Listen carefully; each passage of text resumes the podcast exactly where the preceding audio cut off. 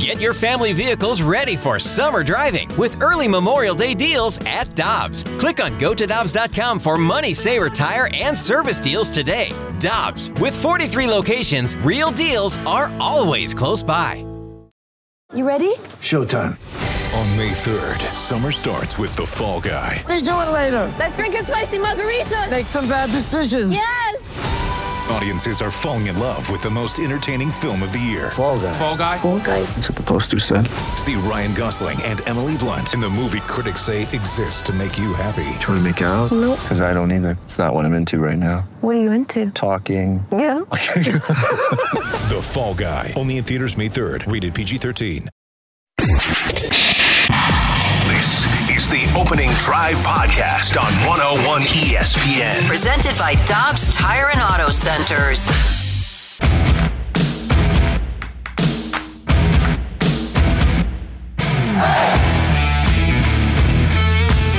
Guess what day it is? Huh? Hump Day!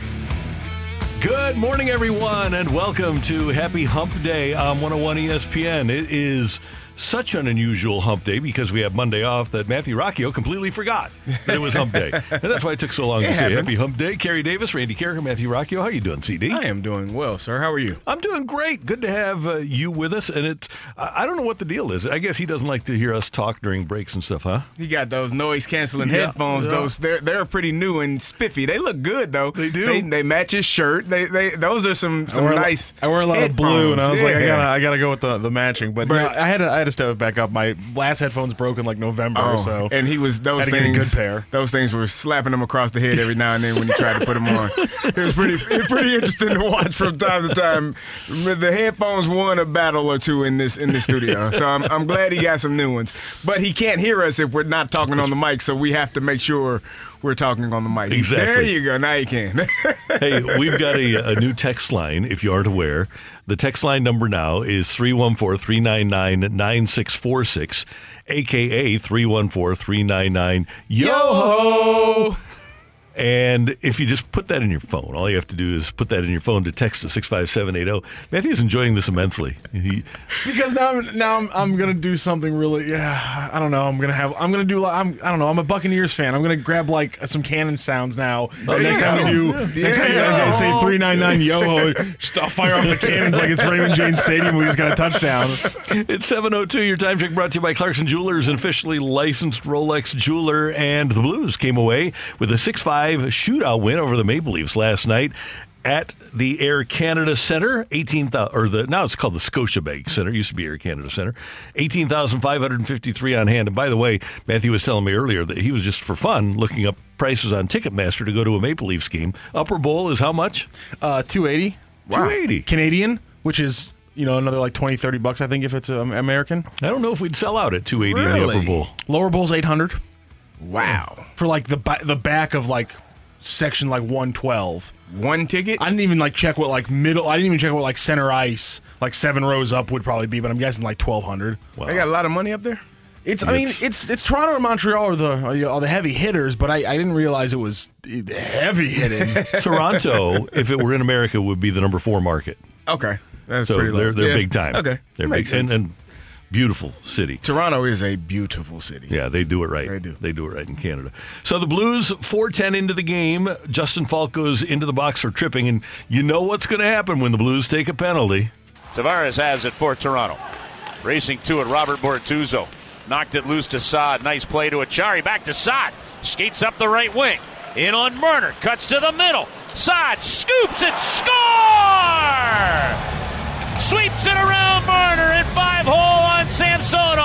And a shorthanded goal by Saad. Has the Blues on top 1 nothing. 15.08 to go, period number one. Okay, I did not see that coming. Not at all. no one. I don't think anyone expected that to happen. The- you know, the the Blues are, they are they are a team that is, eh, you know, say you, you feel like you get on a penalty, you're gonna potentially get scored on, and then you put the puck in the net and, and put the puck in the net and you score a shorthanded goal. And who who would have expected that, Randy? Well, and on the ice, you have Marner, you have Matthews, you have Nylander, you have Tavares, uh, you you have uh, uh, who did I leave? Oh, Bunting. I'm playing with a different salary cap. kind of, yeah, Canadian one. So that group uh, is on the ice. You figure they're going to score, but the Blues score, and it's one nothing. Brayden Schenn scoring in the first period as well at the 13:01 mark on the power play, two nothing Blues. Pierre Engvall scoring for Toronto to make it two one after one. Then the Blues got a goal from Kyrou early in the second period, a power play goal, three one Blues. Back comes Toronto Lander, his 22nd of the year, but Le- Levo scored for the Blues four two, but.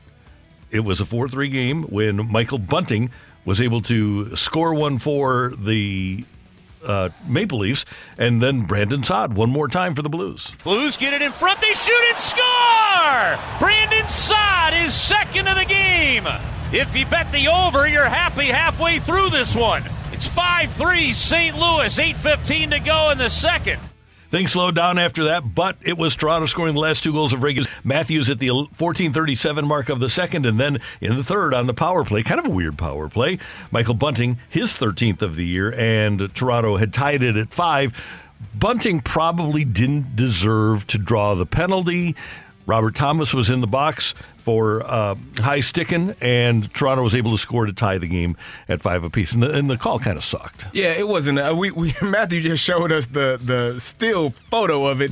He got hit in the chest. It was. It, it didn't seem very high stickish, but you know it's called. You get the penalty called on you, and and unfortunately they they score the goal. Uh, but the Blues were able to rebound. Well, how about the action in the overtime though? The three on three. That was uh, that was there was a lot of there there was there was one about the first two minutes. Thomas was on the ice uh, Yeah, and they right, couldn't get off. They could not get off, and it was like, oh, this is a little bit of a scary situation. And you can kind of they're they're pointing to the bench, hey, I'm coming, Mm-hmm. hurry up, pay attention, look for me. Um, but they were able to sustain and, and not give up any goals, and, and actually had an opportunity to score a few goals there, uh, but weren't able to get it in. So we go to the shootout. We go to the extra innings shootout after each team went through three even, and Brayden Schenn had the opportunity to win it for the Blues. They put the puck on the blue dot at center ice, and Brayden Schenn's going to come in to try to win it for the Blues. In the shootout, Schenn in, shoot, score! Bring out the Zamboni. Shootout win for the St. Louis Blues. A 6 5 win in Toronto. And the Blues start the road trip with two points in a seesaw battle at the Scotiabank Arena, but get a huge win tonight, Joe. Here is the Blues head coach Craig Berube. Yeah, we did some good things offensively. Power, couple power play goals, a shorthanded. So, uh, special teams were a big factor tonight for sure. I thought we played pretty solid in two periods. Still was, you know, a tight game. They can score. You know, they're a good team. But uh, third period, they, get, they made a good push. Uh, you know, we, we bent a little, but we didn't break.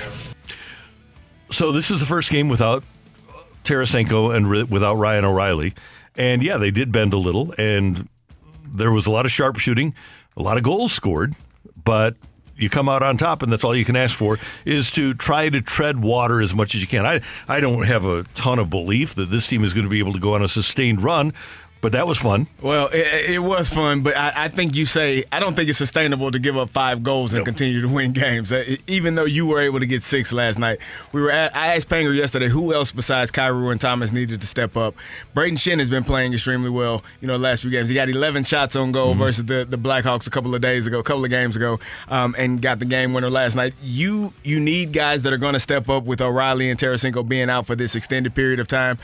I don't think it's sustainable, though, as you said, Randy. If you do not play better on the defensive end, allowing five goals, I, I believe this is it was five game, three, three or four games in a row, and then a game off, and now we have another five game goal, five goal game uh, that they're allowing. So at some point, you're going to have to figure out how to not let so many shots onto goal. I don't, I can't believe that every shot that's going in is solely on Binnington. You know, there's traffic in front. Mm-hmm. There are there are guys that are getting shots off that probably shouldn't be getting shots off. So you're going to have to figure out a way to be sound, more sound on the defensive end to to stop allowing these goals to go into your net. And the Blues did have the advantage going three for three on the power play plus a shorthanded goal. Five on five, CD. They were minus six. it's not great. No, you got, you got to win five on five. Yes, yes, and and I mean they talked about you know the power play, the special teams were really really good. A couple of power play goals, a shorthanded goal. Those are great, but majority of the game is going to be played five on five, if I'm not mistaken. Yes, And it you're, is. You're going to have to be able to stop some people. You know, when when you have five men on the ice and they do as well. And like I said. Five goals a game is an issue for me. That that it, it it is a lot. It would be if the Cardinals were giving up five runs a game, we would be we would be trying to figure out what, what the hell is going on. We got to pitch better. Mm-hmm. Here, we got to play better defense and, and not allow that that many shots on goal. Yeah, it's. This is not the way Craig Berube likes to play. I, I, I, I mean, we, we when uh, we were listening to the, the cut up from Army yesterday, talking about bringing the young guys up, and it's a little bit tough of a time because they're going to be we play the wrong way up Yeah, here right there's now. no structure. That this is the wrong way, and and here's the as a coach. This is probably one of the most frustrating and infuriating things when you have success, a la a win, knowing that you are not playing your best.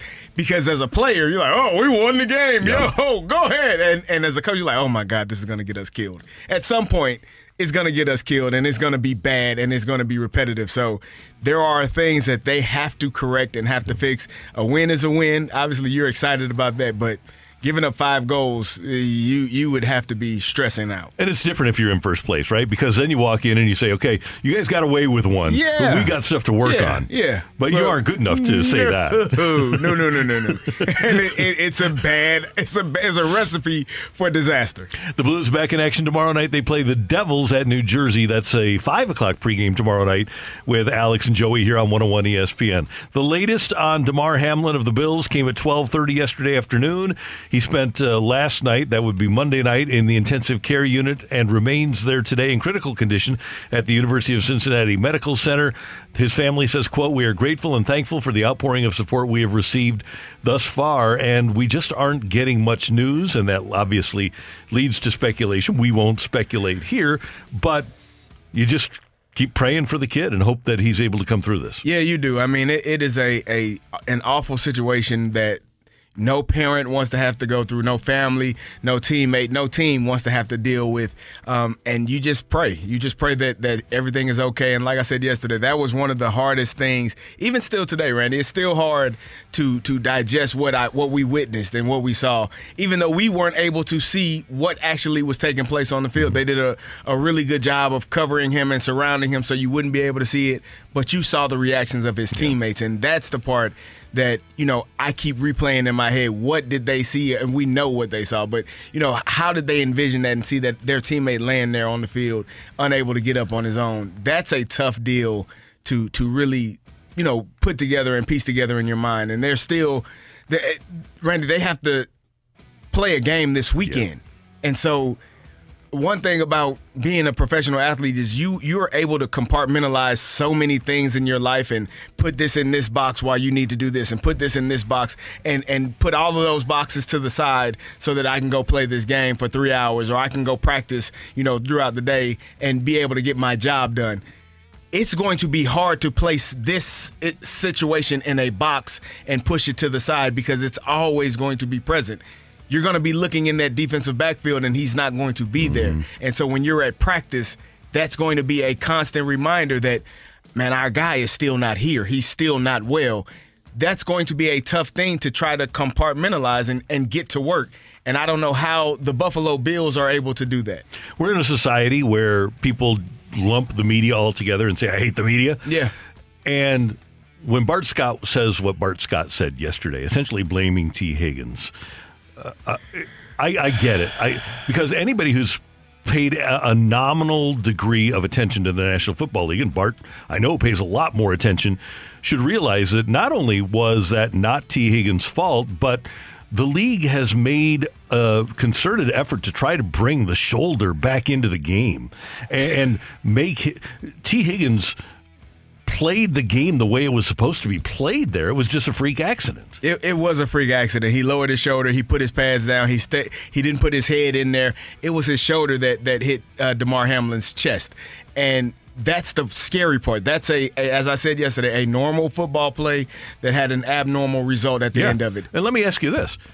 Has Bart Scott ever hit you in the chest with his shoulder pad? Oh yeah, yeah. He, he Bart Scott hit one of my teammates and and gave him a standing eight count because he was concussed as he was walking off the field. So I, yeah, so I, I don't I, I, don't pay attention to to to that. It's ridiculous, it, it, and, and I feel bad for him that he said it. He he sometimes he has he has diarrhea of the mouth. Mm-hmm. He just yeah. talks and spews things out, and he doesn't know what he's saying. And that was an incident, uh, an instance where I'm sure if he could take it back, he would because yeah. that is not.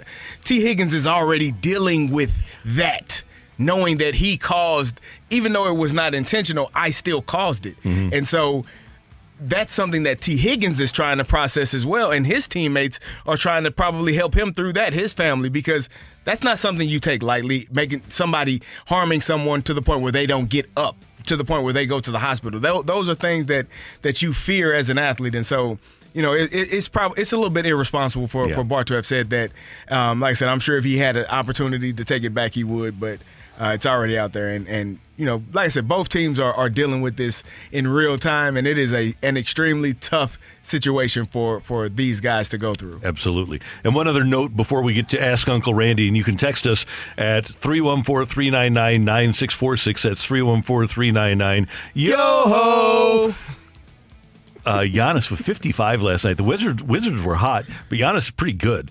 So Giannis with a double nickel for the Bucks over the Wizards. You know, I I, I like Giannis's game. I, I, think he is a he is spectacular. First of all, but I like the fact that after he won the championship and had a fifty pointer, he went to Chick Fil A and got chi- fifty chick, ch- chicken nuggets. Yeah.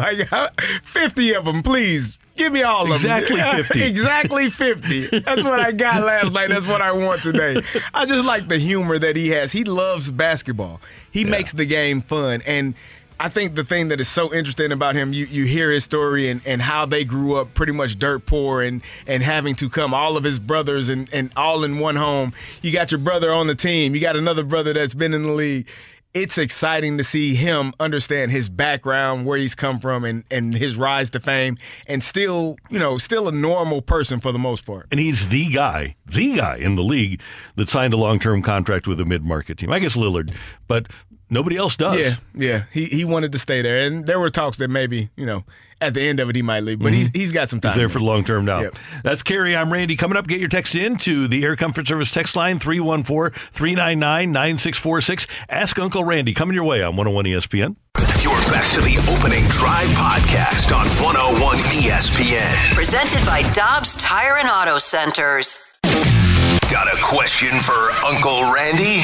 Let him dive into his infinite well filled with wisdom to find you answers. It's Ask Uncle Randy on 101 ESPN.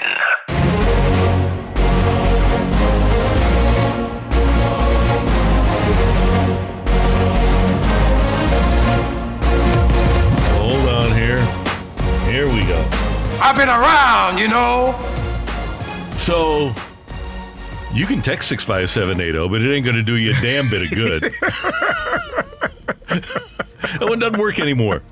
And uh, Matthew's just sinking. He just pointed his head. Said, yeah, that's the time. I caught Tioli yesterday. I know. I didn't even think about the Uncle Randy one. Yeah, 314 399 9646 is our new text number. Just store it in your phone. Just put it right there, 101 ESPN. It'll be the first thing that pops up when you want to text us 314 399 9646 or 314 399 Yo ho! There we go. Um, Matthew, what do you got? I got a new note in my planner. That's what I got. there you go. You got to have the guy with the deep voice give us a new number, right? Exactly. Yeah, exactly. 314 399 9646. Cut and print it. Uh, Uncle Randy, my girlfriend takes selfies of herself every chance she gets mm-hmm. during the day to make sure her hair and makeup is looking good. It's so annoying. How do I tell her I'm sick of this without creating an argument? You should not say you're sick of it. You should have her send you the selfies to remind you of her beauty. Is that the best way to go about it? It is. Yeah. You just don't say anything. Don't say anything. That, that you right. you have a lot of wisdom, and this is why we do this segment every every Wednesday. Uncle Randy comes with the the things that we need to know, especially us men, because younger men that don't, you know, maybe new into relationships or new into marriages that that haven't been, as, as you said, around. You know, mm-hmm. we don't we don't know these things. Carey, here's the th- here's the thing that I, I ask myself is, how can this be a winning situation for me? And it seems to me if your girlfriend likes to take pictures of herself, and obviously she's your girlfriend, you find her attractive. There is no winning situation if you tell her, don't take selfies of yourself. You can't win. Not at all. No. There, there, there is. So either you're going to have to grin and bear it, or you got to leave. Yeah, is that is that the, the those are the only options? Yeah, and and have her send the selfies to you. And that'll that that will. What if it's all day long though? What if it's like 50 She'll- text she'll messages? get tired of sending them. She'll get tired. she'll get tired of sending them. She will. But yeah, you don't you, you don't tell your girlfriend or your wife don't take selfies of yourself. Also, why why is it annoying you so much? Yeah. Well, I, I, I'm could, if it's kinda if it's by that. constant all day, we can't we can't eat, we can't talk, That's we can't do Is it- is anything. that what it is? Is it that constant? I, I, I would assume that that's what the the the person is referring to. That it's legitimately stopping you from being able to live your life with her. That's if it's that I mean, bad, if then- it's you know, you have some people that don't allow you to eat your food when the food comes because they want to take pictures. agree. Like, yeah, that would that hey, bothers me. I've been I've Here's been what you do, waiting Carey. Here's what six hours Here's what to you eat. do. As just as the flash is about to go off, you take your fork and you just mess it up. okay, here we got to do it. So now we got to go and check out uh, Matthew Rocchio's Instagram page here and see if there's a See fork it- there. and any food pictures with with Oh yeah, forks? Rock's got food pictures, baby. well, I'm a total hypocrite here, but that doesn't bother me because it's not a constant thing. It's every once in a while. And so That's that- true. That's the thing. It's not a constant thing for me. So that like the one quick picture at dinner and stuff like that. That's just like that's just playing the game at, at Yeah. our age. You- you I have to get go. that. I don't No problem. participate as much, but if it but if it, but if it was a constant thing and that was you're kind of like the straw breaking the camel's back, I could understand that. Yeah. D- Don't don't let the selfies get to you. Uh, dear Uncle Randy, is the offense this good in the NBA to have all these high scorers, or is the NBA defense this bad? I remember when 50 point games were special. I think that first of all, we have an array of really gifted players. When you're talking Giannis, when you're talking Booker, when you're talking Luka, you've got a, a group of Embiid, a, a group of really gifted players.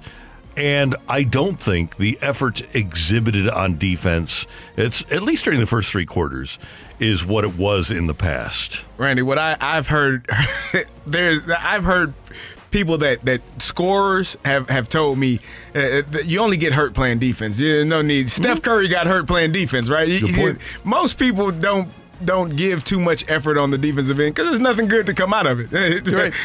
other than injuries. Am I? Hey, you think I'm wrong, Rock? That, that, Who's, that- who's getting the money? the guys that score the points. Yep. Uh, No, the defenders, defenders, you know. You you taking Patrick Beverley or you taking you taking Steph Curry? Oh, come on. I'm just now saying Stop it. They're, they're both elite at what they do, right? They're, they both are elite. There you go. You, you, but you're taking one over the other. That's fair. You- Except for there's a lot of guys who are, if you're talking about just you know the great players, there's there's a ton of big men I'm taking before Karl-Anthony Towns because they can play defense and he doesn't. well, he doesn't. Yeah, that, But I, I'm just saying, there's a lot of guys out there who do not play defense who are never going to be as highly valued as the guys You- who you are taking- just as good who do play defense. You and taking therefore Patrick Ewing or, or Karl. Anthony Towns? I'm taking oh. Oh, oh, I Patrick got Ewing. I'm him. taking Patrick Here's the Ewing. thing. Taking Patrick Ewing. Taking Patrick Ewing. If Sorry, you go Patrick Ewing. back Patrick Ewing. Patrick Ewing. even 25 years ago, really until Dirk came along, the 6'10 guy didn't shoot threes. And Right. the three pointer wasn't as, because of analytics, as prevalent as it is now. And I that's the one sport where I say analytics, go for it, because it make the, the analytics, the numbers make sense. And now that you have everybody on the floor able to shoot the three, and teams are encouraging shooting the three, it shouldn't be a surprise that there's more 50 point games than ever. Yeah, and it's it's scoring in, in a game. I saw. I told you guys this yesterday off the air. Scoring right now, points per game, is at its highest level since 1985. Mm-hmm. So, like, while 50 point games, like I said this yesterday, also it is on pace to be the highest amount of 50 point games since 1962, 1963, exactly 60 years. But the overall scoring isn't some you know crazy thing we've never seen in modern game. I mean, this is this is the kind of scoring we saw in the early days of Jordan, Dominique Wilkins, and those guys. So it's not that crazy. And there is no hand checking now, which there was at that time. Yeah, that, yeah, that's that's true. Dear Uncle Randy, I am participating in dry January. Does participating in the Devil's Lettuce disqualify me? Uh, it It's seems to dry. me It's dry, yeah. I'm dead. It's- it's- yeah. Seems So dry. i- if you want to take advantage of the ganja and you're experiencing a dry January, go for it. Yeah, I would say that there's absolutely no tr- no problem in puffing the Magic Dragon during the first month of the year. Uncle Randy, thinking about taking my son to our first winter warm up. Never been before. Is it worth going? It is worth going. And you need to go to cardinals.com and check out and see if there's any autograph tickets available. You'll have to stand in line for autographs. And this year it's going to be different because it's going to be at Busch Stadium and Ballpark Village. It's never been there before, and so it's going to be a different type of atmosphere. But just not only getting autographs, but going around and seeing all the different vendors and seeing all the different uh, Cardinal, uh, Cardinal historical items that you'll be able to see, and listen to the Q and A sessions that they'll have. Yeah, it's a pretty cool event. So take your son, absolutely. Definitely. Uh, dear Uncle Randy, if the Cardinals roster was a hockey team, who would be the captain, goalie, sniper, and goon? Okay, your sniper is Goldie. Okay. Your captain is probably Waino. Okay. Uh, I don't know if you have a goon now. I would say Arenado. Yeah, he's he's he's got a little he's a little fiery. Yeah, he was. I, I kind of kind of like that Yeah. that that that. I mean, it would have been Yadi, no, No questions doubt, no asked. doubt, yeah. and you'd have had to fight him if you wouldn't if you'd have said anyone else. But I I think I think Arenado yeah, takes Arenado's over probably going to be first one in, right? So, okay, what was the fourth one? So we did The captain. goalie. Oh, goalie. Captain, goalie, sniper, goon. I guess Contreras would be the goalie. Eh, he's stopping. Yeah, he's Yeah. back there. Yeah, I- it's yeah. It's, you got a backstop. You got a backstop. Yeah. It's kind of simple. Also, Randy, we had a uh, player or somebody texted in here and said, uh, "Randy saying ganja is the highlight of my day." Oh, Randy, do you by chance have any other uh, terms or words you like to I, use? I really don't. Uh, I I no? know that there are Okay. people out there Okay, fine. that are just fans of the fine. Acapulco Black, Okay. and i- i- if you like to partake, that's fine. If, if you like the banana, there's absolutely it's legal now. It, it makes it makes you feel better. So if if, if you want to just uh, enjoy a blondie, that's that's very cool. Uh, and by some accounts. Broccolo is good for you. So just just uh, yeah, grab you know, head on over to one of the stores now, get some chillums, and uh, just uh, roll it up. You know, and uh, whether you go with the Queen Anne's lace or the railroad weed or whatever you want to go with, just uh, that that dinky dow, it, it will make for a uh, an entertaining if dry January. The crying weed. All right, thank you, Randy. That's, that's really all I wanted to get out of that. Thank you so much. Well, Randy, Gary, you weren't here. Some but, people like the Chiba.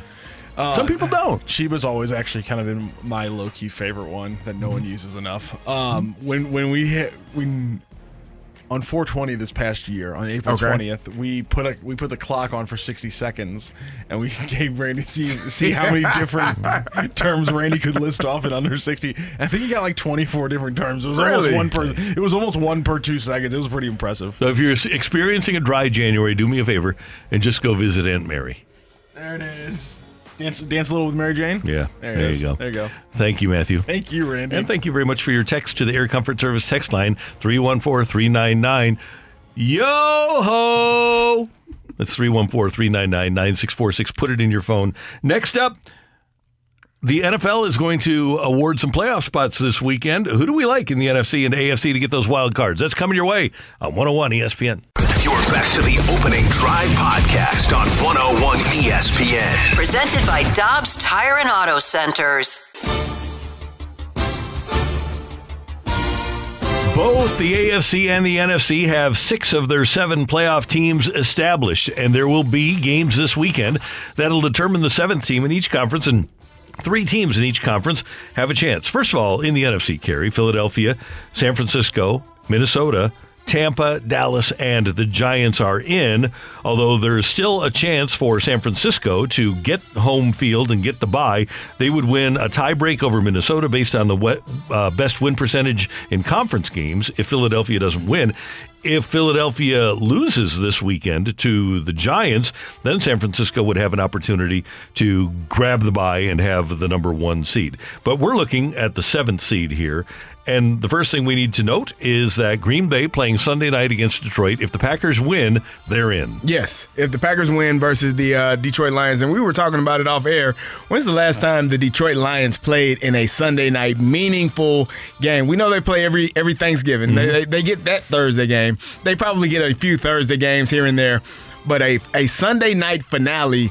For an, for an opportunity to make it to the playoffs, um, if some things go right for them, Green Bay wins therein, that Detroit has to beat Green Bay and see the Seattle Seahawks have to lose for them to get in, which are are, are both feasible things with the way that Detroit is playing and and you know that the fact that uh, everything is right there for them. But you said Green Bay, the the run that they've made over these last six to eight weeks has been absolutely amazing. Because I thought they were dead in the water mm-hmm. early in the season. I think they were two and six, and I think everyone everyone wrote them off as a team that had no chance of making it to the to the playoffs. And I think three and eight, right? Three and eight, and now Yeah. eight, eight and eight. Now Detroit can be eliminated if Seattle knocks off the Rams. If Seattle wins that game, then we go into Sunday night with Green Bay having a chance to advance, and if they lose, Seattle Yes. would wind up going to the playoffs. And obviously, Detroit would need to beat Green Bay, and they would need the Rams to beat Seattle. So Detroit is clearly the longest shot here. They are, and, and but we've uh, we know we know this from when the Rams were here. When the Rams were bad and they would go to Seattle, they would always play well, and it was the strangest thing. Um, it's something about that organization; those types of things linger and stick around, even when you are you far removed from the teams that that are here. It's just kind of the history and the understanding. When you look at the the win loss records versus a team, you know that you can beat that team in that city. Um, do I think that Los Angeles will win? I, I don't know. I have no clue. Uh, but Seattle has a has has a has a clear path to take care of their business, and if Detroit can take care of their business, they're in. They're, the the Seattle Seahawks will be in. So, what do you think will happen? What I think is going to happen is I I think that Detroit is going to give Green Bay a run for their money. Green Bay won that game last week versus the Vikings. The Vikings turned the ball over. Kirk Cousins was I think he forgot what color jersey they were wearing. Yeah. and they also gave up a kick return, uh, uh, interception return for a touchdown. That's 14 points that that put the, the Vikings in the hole. I don't think Detroit are gonna, is going to turn the ball over like that. I think Jared Goff is going to take care of the football. DeAndre Swift came back healthy. I think Detroit wins this game, but I also think Seattle wins their game. Wow. And so therefore, Seattle is the one that makes it to the playoffs. Packers are four and a half point favorites. Seattle is six and a half point favorites. By the way, Seattle is at home. Yep. Meaningful game at Seattle with the 12s makes things much more difficult for It's the young Rams offense. So loud in there, Randy. It is it is truly a 12th man uh, advantage for that team because it is extremely loud in that stadium. I think Green Bay is going to win their game against Detroit. Think so? I don't think it matters what happens in the afternoon. I just this is one of those situations where Green Bay is rolling. They're at home. They are. They're confident. All of a sudden, well, not all of a sudden, but the process throughout the season has become that now Aaron Rodgers is pretty confident in his receivers. All of a sudden, Well, Aaron Jones being back healthy Yeah. helps them tremendously. They they were they were struggling uh, with with him not being in the fold. Their receivers have matured over the season. Christian Watson is a guy that you talk about the first pass of the year, dropped it, huge drop, and you're like, oh, this is going to be a long season for them. He is starting to mature. You get Allen Lazard back in the fold, and he's playing well for them Dobbs. also. Dobbs is playing well. They are they are a team that is seeming to be hot at the right time, but I there is something about this Detroit Lions team. I know they haven't played well on the road, but there is something about this moment for me and this team becoming a mature football team going into next season. I think they win this game. And we should note that in Detroit, Rodgers threw a couple of red zone interceptions. He had he had his worst game of the year in Detroit in the loss to the Lions at Ford Yeah, they, they, they, they, you said they lost to him earlier in the season, fifteen to nine. So you know that's something for that for that Detroit Lions team to hang their hat on as well. They know that they can play with this team. They know that they can stop them if need be, um, and they are they are getting healthy and they're starting to show some show some life offensively for what they're able to do. All right, so let's move now to the AFC where the Patriots, who play the Bills, are winning in. If the Patriots get to nine and eight, they'll be in the playoffs against a Bills team that is, as we mentioned to each other off the air, completely unpredictable this week. You have no clue. I I, I mean.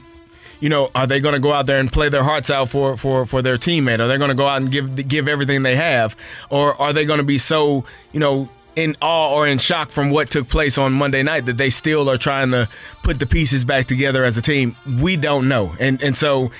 I I couldn't tell you. I I mm-hmm. have no clue. It could be that the New England Patriots go out there and take care of their business in Buffalo and win a game going away, or you know they could go out there and, and Buffalo really steamroll them because they are they are playing with heavy hearts. You know, waiting for information or, or hoping for information about their teammate. So if Buffalo would beat New England, Miami hosts the Jets, How'd you like to go to that game? Uh, with, with no Tua and probably no Teddy Bridgewater, and the Jets have their own problems. I think they've lost five in a row. But if Miami wins and New England loses, Miami would make the playoffs. I, again, the New York Jets, a team that three, four weeks ago we were looking at it as a potential six or seven seed, and now they're out of the playoffs. But if they win this game, they can keep their division rival in the Miami Dolphins out. So you that always plays a part. And I, I do like that the NFL do, has done this these past couple of years, putting the divisional games at the end of the season. That matters so much because you get an opportunity to to knock a team down. You you look at the Giants playing the Jets this weekend. I mean, the Giants playing the Eagles this weekend. They don't like the the Eagles, and so yeah, the Giants are in the playoffs. But they if they can keep the Eagles from winning that number one overall seed, why not? So I love the fact that they they they're playing these divisional games at the end of the season. The Jets don't want the Dolphins to be in. They don't want the the they they hope that the mm-hmm. Buffalo Bills take care of the Patriots so that they're not in. And Randy, this is a again this is the division that four or five weeks ago we were saying all four teams could be in. potentially be in, and now we're looking at maybe one. Right. okay, so let's look at that scenario. Let's look at Buffalo beating New England and eliminating the Patriots. Yep. And the Jets eliminating the Dolphins. The Pittsburgh Steelers sitting there at home with a game against the Cleveland Browns. You hear us And- knocking? Let us in. yeah. So if New England loses and Miami loses and Pittsburgh beats Cleveland, the Steelers will be in the playoffs again. Randy, I, if you'd have told me this a week seven, week eight, Uh, I would have just said no way. It's not happening. It's not. It's not possible. And as much as as Randy, you would be surprised how much some fans dis, dislike Mike Tomlin. Like there are there is a a, a group of people, a, a, a section of, of of Steeler fans that are waiting, you know, just waiting, foaming at the mouth for him to be fired. I see the text line about John Mozeliak every day. Come they, on, they I, are, I they get are it. foaming at the mouth for this man to be fired. And as much as people say, well, yeah, the, the winning, not having a losing season, that's cool, but it, it doesn't matter. To take this team to be eight and eight at this point, and and all of the young guys that they've had, they've had quarterback injuries, they've had you know people in and out of the lineup. Your star defensive end, outside linebacker, has missed multiple games. They are still right there. Now they need some help. Mm-hmm. They need they need for the for the Patriots to lose, and they need for the Dolphins to lose, but they can be in the playoffs. And who would have thought this was even a possibility? When they were one in five, one in four earlier in the season, no one would have thought that. I think what they do is amazing. And in that league, more than in baseball, because the league is set up when you're good, you're supposed to go down, and when you're down, you're supposed to be become good because Right. that's the way the draft works. Right. To be competitive and in the playoffs year after year after year after year after year is remarkable. It it's is. amazing in the NFL. And it, it speaks to, to how well they scout and how well they develop because I remember a couple of years ago, uh, it was a, a video of Mike Tomlin talking to Chase Young. He's like, man, I, I'll never be able to get a guy like you, you know, because right. I won't be drafting in the top five. Like, I, I just, I, I won't get a guy like you to your ability. I, I, I'm sorry that I can't. I love that, that I wish I could, but I, I don't wish that I could because that means we stunk. And so, he understands that they're going to be picking, you know, mid rounds to late rounds every single year, and they have to figure out the best people for their positions and the best people that they can get in that building, and they do an outstanding job of that. Pretty amazing. So I've got Green Bay, and I, in the AFC, I'm going to go with the Steelers. I, I think the Steelers are going to make the playoffs. Randy, that's a lot of work that got to be done early earlier in the day. I think Buffalo wins, and I don't think Miami at this stage is Well, good enough yeah. to beat the Jets with Skylar Thompson at quarterback. You're probably right, and and I think the Steelers do have an opportunity playing against the Cleve. It's the Cleveland Browns. Yeah. and we, as I said earlier, you understand what the history of that that relationship is. It is big brother, little brother. It's not. They're not even little brothers. They're little cousins. Like they're they're they're, mm-hmm. they're the distant cousin that we drive a couple of hours to see, you know, beat up on, have fun, and then go back home. That- That's that's who they are. So I, I expect us to to have a good time in Pittsburgh on Sunday Sunday afternoon uh, versus the Cleveland Browns. And then you've got in the NFC, your team is Seattle? Or My Detroit? team is going to be Seattle. Uh, and and I, I may have the it's a homer pick, but I do agree with you. If, if Buffalo is is okay after you know the incident from Monday night, and if the Jets are playing you know any any any, any um, style that they were playing midway through the season, they're going to beat up on the Miami Dolphins with, with the quarterback situation that they have, and then the Pillars, the Pittsburgh Steelers just kind of slide on into that to that seventh seed, which would be miraculous. It, it's it's it's it's unbelievable that we're even having this conversation. Here's one thing about those New England Patriots. They don't beat good teams. They they they can beat bad teams. Although they did beat Pittsburgh in the second game of the season. But otherwise, they have not succeeded against good teams and when they've played bad teams they've been able to beat them. That's Carey. I'm Randy. It is the opening drive on 101 ESPN. Coming up, get your text into the Air Comfort Service text line 314-399-9646. That's 314-399 Yo ho! We've got coming your way next on 101 ESPN. Back to the opening drive podcast on 101 ESPN. Presented by Dobbs Tire and Auto Centers. It's time for Take It or Leave It. Want to say something? Want to put it out there?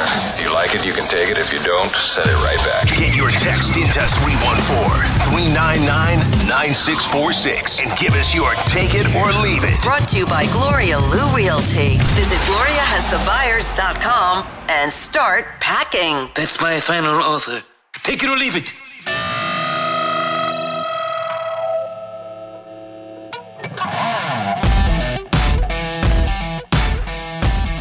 Time for Take It or Leave It on 101 ESPN. Carey, Randy, and Matthew with you. The text line 314 399 9646. If you want to use the letters for that, 314 399 Yo! Y O H O. Y O H O. Carey, former NBA star Lamar Odom revealed that he had affairs with women in every single NBA city while he was playing. That's 30 cities, plus a full blown affair with an exotic dancer, uh, apparently very exotic, by the name of Jennifer Richardson. Uh, he also had uh, two children with uh, Lisa Morales when he fell in love with Khloé in 2009. Take it or leave it. For everything that Lamar Odom did during a very good NBA career, the affairs in 30 NBA cities is more impressive. Uh, I'm gonna leave it. I Yeah. mean, he he had a, a, a bunny ranch situation. Yeah, he did. and uh, and So uh, that's 31 cities, at least. that was a that was a, a, a situation where he was you know uh, uh, unconscious, I guess, for for a time period and Mm-hmm. unable to respond. Uh, he's had some some interesting situations take place in his life. He said in an interview with TMZ that he doesn't recall taking cocaine that night. Yeah. He doesn't think he used drugs. That, I, I've never taken cocaine. I would Me wonder if maybe that's one of the the, the the thought processes when you get done taking it. I don't know. That's that's like the old. Uh, I never went to bed with an ugly woman. Woke up with a few. There you go. exactly. Randy, we were we were talking off air about just how unbelievable the Cowboys run is and the fact that they have an opportunity if a lot of things go right to win the division and, and potentially get the number one seed. Mm-hmm. Take it or leave it, this is Mike McCarthy's best coaching job of his career. I'm going to take that. Lo- losing Dak, doing the, what they did with Cooper Rush, the defense has not been great Mm-hmm. all year long. They've had uh, kind of a uh, different offensive line situation every week. I, I would agree with that. And by the way, I don't think, all due respect to CeeDee Lamb, I don't think he's a number one. I don't think they have a number one wide receiver. I, I agree. And I, I said that some time ago, and I think people thought I was crazy when they were talking about OBJ bringing in a number one receiver, a true guy that you know that teams have to have to key on and, and stop and make sure that they they they shift and tilt the coverage towards him because CeeDee Lamb, as great as he is, I don't know that he's a number one receiver for for a football franchise. I just, uh, I, I always go back to what Jay Zygmunt said when I think about people that are complaining about Mike Tomlin or Mike McCarthy. And what Jay Zygmunt said was when people would complain about the Rams winning once they got the greatest show on turf rolling, he said, Randy, it's hard to win a game, let alone a Super Bowl or get to the Super Bowl. It is hard to win a game in the NFL. And I don't think we appreciate that as fans as much as you do because you won a lot of games and you know how hard it is. It is extremely hard to win, Randy. It, it- there are some games that you have to fight, scratch, and claw to get that W, and it is it is a difficult difficult thing. We did say that this was his best coaching performance. He, he has a Super Bowl. I don't know if that if that counts. But you know what? He had Rodgers at his peak. At his peak, at his in his prime. and he had uh, that was just a really good, really good team. Yeah, I I don't think this team is as talented as the That one. super. And this is, by the way, a pretty talented team. But man, they the, the Packers that year were loaded. And it's funny you say that because one of the first t- Tiolas we got was for also a Super Bowl winning coach. Is this, take, take it or leave it? This is Mike Tomlin's best coaching job ever. It's possible. I mean, it, you think about all of the. I'm gonna have to. Because again, he's got a, he's got the Super Bowl. If they make it to the playoffs, I'll take it. If they fall short, even if they have a winning record, I'll leave it. I know that's tough to say, but I, I it, the fact that they and I know that's not dependent upon, you know, them whether or not they make it to the playoffs. Even if they win, they could still be out. But just to make it to the playoffs, just to say you you were in the tournament in a season where you had you know a rookie quarterback that missed some games. You had Mitchell Trubisky starting games. You you traded away one of your your top receivers. It's been a lot. Your defensive MVP was out for multiple games. There have been a lot of things that this this Pittsburgh team has has dealt with and gone through this season, and they're still right there with an opportunity. That to me is amazing. That is amazing. However, 2019, they went eight and eight with Mason Rudolph going five and ah. three in his eight starts, and Duck Hodges going three and three in his six starts. That's pretty good. Pretty amazing. Duck Hodges. Yeah. Oh. Oh, we love you, Duck. Take it or leave it. Mizzou beats Arkansas by 10 plus points. Take it. Yeah. Mizzou's just rolling now. Oh, well. Remember, Carey, every Mizzou win looks better for you.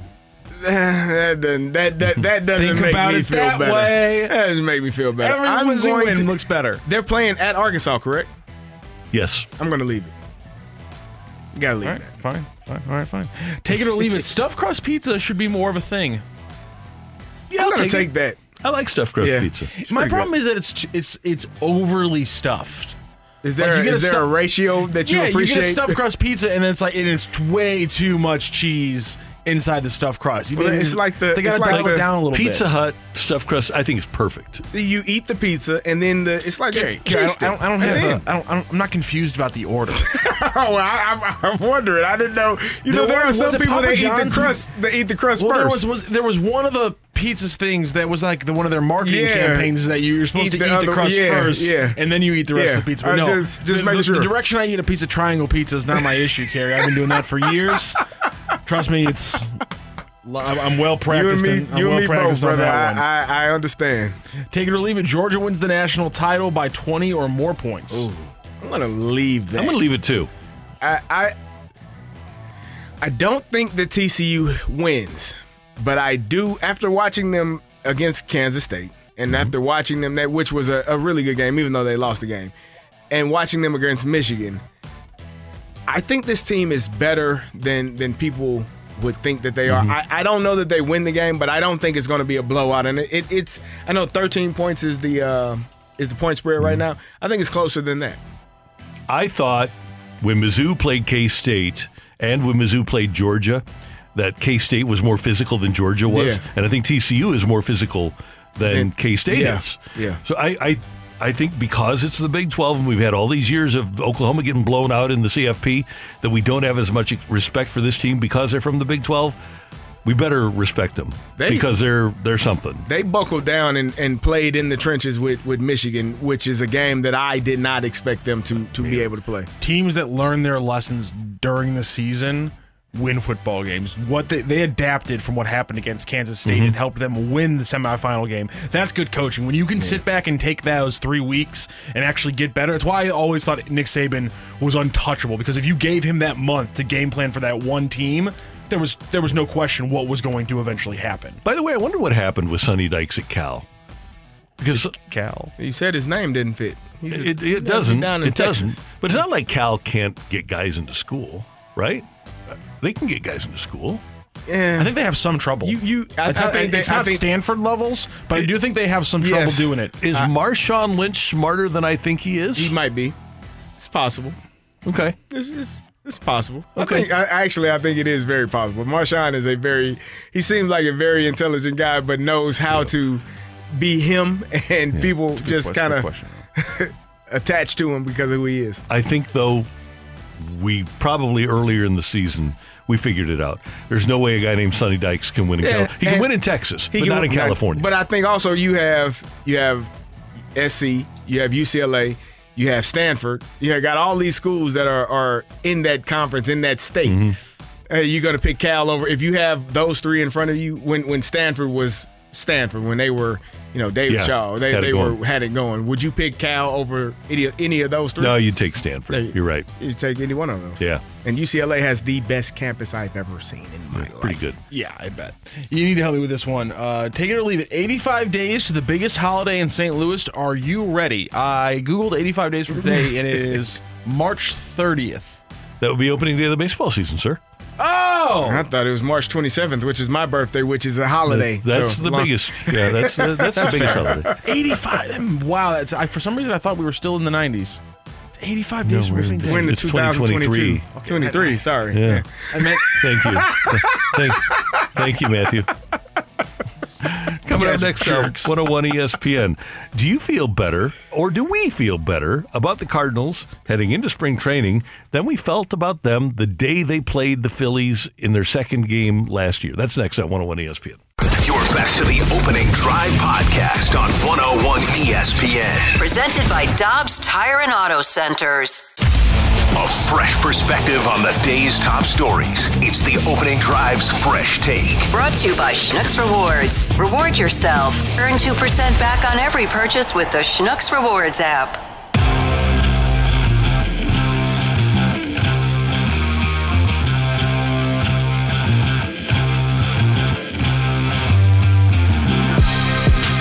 As was mentioned in our last segment, we are 85 days away from opening day, and I think we can pretty safely assume that the Cardinals aren't going to make any other impact moves for the 2023 Cardinals. So, Carey, when you look at what the Cardinals have heading into 2023, and that would include Juan Yepez and Nolan Gorman vying for DH at bats, just as they did at the start of last spring training.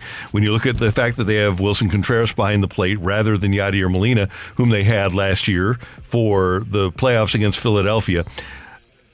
The only reason that I feel better about the Cardinals heading into this season than I did heading into the playoffs last year is because I believe Jack Flaherty is going to be healthy and have a good year.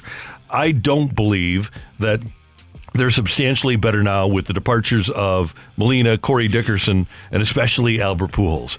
Now, it's possible that Yepez and Gorman can perform at a high level, but especially when you lose the production of Albert, it's going to be very difficult for those young players to to match it. I I think it's possible, but I don't see this team offensively being as good as the team that tied for third last year in runs per game. I don't think the offense is as good, but I think the pitching has a chance to be better. So you lose a bat in Albert, but you bring a bat in in, in Willson Contreras. Mm-hmm. Do you expect him to have more success than Albert did last year? Eh, What did Albert have? 25? How many? 24, was it I 24, think. 25 home runs? Yeah, I, I just I don't see Contreras being that good of an offensive player. Albert Okay. was He was spectacular. He I was mean, there were there were there were times where he was one of the hottest hitters. I think we said Aaron half. Judge was the only player that was hotter than him during during the second half of Right. baseball. Um, I think you get obviously you got uh, Arenado and Arenado Arenado, and you got um, Goldie back. Those two MVP candidates, Mm-hmm. MVP winner, NB and third in MVP voting. Um, those two guys are going to have spectacular seasons again. You add Willson Contreras. The the the question I, I believe, as you said, is DH. Um, is that Nolan Gorman? Do you think that him getting three, four hundred at bats is is enough for him to to make his impact on this on this team and at the plate and be one of the guys you can count on? It's going to be one of those guys. And uh, Tyler O'Neill, a healthy Tyler O'Neill. I, I I I think Randy, this team has a potential to be better offensively than they were last year because you're going to be hopefully healthier than you were last year and you added some pieces um, and you and you added some some a year of, of knowledge and, and you know in depth of, of, of understanding what the, the game is. So um, I think they'll be better offensively because of that. The operative word you used there was hopefully, right? Because Hopefully. we don't know. no, we, we don't. If O'Neill is healthy, if Carlson is healthy, and you add Nootbaar to the mix, and and if Lars does again in 2023 or more than what he did last year, then all of a sudden, rather than your outfield being a negative, it's a real positive. Yes. And last year, I think we can all agree that ultimately, offensively, when you're when your outfielders are hitting below fifth in the lineup, that's Yes. not a really very you, good thing. You were relying on the, on two guys last Yeah. year to to get on base, bring runs in if, if they were if there were people on, and so I think this year you're going to have. Like I said, hopefully have more Mm-hmm. people that are able to get on, able able to make make better hits in better situations. The other real question I have, and I, I feel bad that it is a question, but what happens after a year in baseball is that a lot of guys get exposed. Yeah. And I'm hoping that Brendan Donovan doesn't get exposed after having the year that he had. Teams will spend the offseason figuring out ways to attack Brendan Donovan. He had a 394 on base. He was great. He was top three in rookie of the year voting, and he's, his defense is going to play. Mm-hmm. But I just don't know. Nobody does if he's going to be a guy that gets exposed and all of a sudden that 394 uh, on base turns into a 330 or if he winds up being the same guy. If he winds up being the same guy then the cardinals have somebody at the top of the lineup. If you could hit him first Edman second there's a lot of things you can do with the number two hole. It- and a lot of this is dependent upon dylan carlson. But then you know goldie's going to be third you know that Arenado's going to be fourth you know contreras is going to be fifth. If Brendan Donovan is a legit leadoff hitter, then all of a sudden your top five looks really good. Are you are you do you ever see a situation where you move one of those guys, one of those big guys up to the number 2 slot? Yes. And Yep. and and have them, you know, you have Brendan Donovan or, or Edman as your leadoff hitter and then maybe a Goldie at the at the number 2 spot? I, I I like the way they do it. I know baseball likes to hit hitters in the number two hole. Your best hitter theoretically to get him as many at bats as possible. But I like to have those guys available to clear the table after after my guys set the table. Well, they got to get on base. That's the and, thing. and that's that's the thing. If they're not getting on base, which I think what we saw pretty much all of September, where there was some struggles offensively because we weren't getting guys on, and and then your big guys weren't able to get hits either. So, um, it, it, it's it's everybody, Randy. Mm-hmm. Everybody involved has to do their part. And you know, if, if Tyler O'Neill is healthy, we've talked about what what we think his ceiling is in terms of of how good of, of a baseball player he can be. Um, we, we haven't even talked about Jordan Walker because we don't Right. know if he's going to be here or not. We're, we're all patiently waiting to figure out, you know, what this young kid is going to be and what he's able to do in a Cardinal uniform. I, I'm, I like I said, I'm excited about what they've done. I think just obviously losing Albert is a is a is a you know that's a hole that's going to be hard to fill. Not only because of his production, but because of who he is. You you'll never fill that void because of what he was in a Cardinal in a Cardinal uniform. But you got guys that are younger who are you know more developed in in, in having a year under their belt. So I'm I'm excited to see what they'll be. I, I Lars Nootbaar, Dylan Carlson, Tyler O'Neill. Those if those three are your outfielders, those three have to play ball. They have to come to play every single day, and and they have to, you know, they, they the fielding is is expected. We need that. We need them to have a bat. We need to have them have them have a bat when they step into the batter's box. And I didn't mention Lars, by the way, as a potential number two hitter. That's a guy that had a 340 on base last year. Before he got hurt, Carlson was a 340 on base guy. If you, and maybe you want Carlson to hit sixth, you could do that and then have Nootbaar up in the number two hole. He can run, he plays with a little bit more energy. Nootbaar would not be a bad number two either. If you have, although I, I don't like having the back to back lefty hitters because you get laid into a game, especially with the, the three pitch, Yeah. three hitter minimum. Yeah. I don't want somebody to bring in a lefty to face both uh, Brendan Donovan, Donovan and and Nootbaar back to back. So I, I prefer to have those guys separated. I like having the switch hitter in the number two hole. Which one of these young guys do you think has the breakout year? I really think it's Carlson. Do you think so? Yep, I think a healthy Okay. Dylan Carlson has a chance to be a really good player. I think he's an 820 OPS guy. I really do. Yeah, he, he, if he has, like, Randy, you you've talked about him enough. Where I, he's like for for you, he's your Cali Rosen. Like how I feel Yeah, about Cali is how you Yep. feel about Dylan Carlson, and and he's the guy that you have been saying for the longest time. If healthy and if he's able to get the opportunities, he's going to be a special player. And I also think, by the way, that if he is healthy, he was playing Gold Glove quality defense last Mhm. year when when uh, Harrison Bader was out. So I, I think he can do that too. That's Carey. I'm Randy. That's today's Fresh Take on 101 ESPN. Coming up, we're going to talk some Blues. 5 4 overtime victory over Toronto last night. Uh, a shootout over Toronto for the Blues. And uh, Bernie Federko will join us next to talk about it here on 101 ESPN. You're back to the opening drive podcast on 101 ESPN. Presented by Dobbs Tire and Auto Centers. We are talking everything St. Louis Blues as we head into the Blues booth. Presented by Boardwalk Hardwood Floors, a proud partner of your St. Louis Blues. Find your perfect new floor at our four convenient locations and online at boardwalkhardwood.com.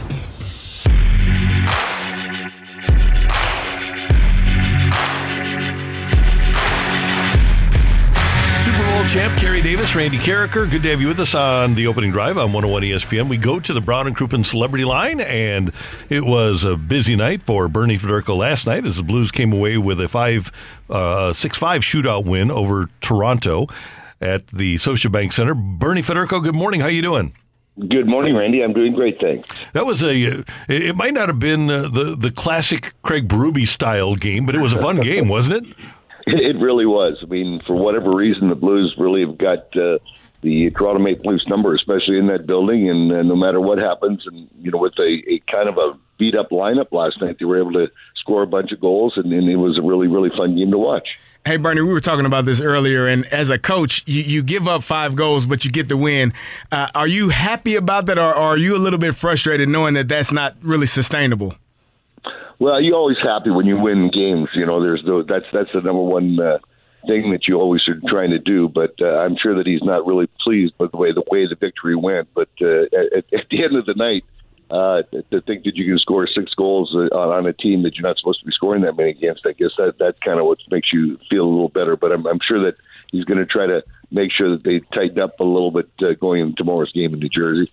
Bernie, one guy who has the ability to step up for the Blues, and sometimes he just doesn't get the minutes when uh, when Ryan O'Reilly and Robert Thomas are healthy, is Brayden Schenn. I thought he had another terrific game last night.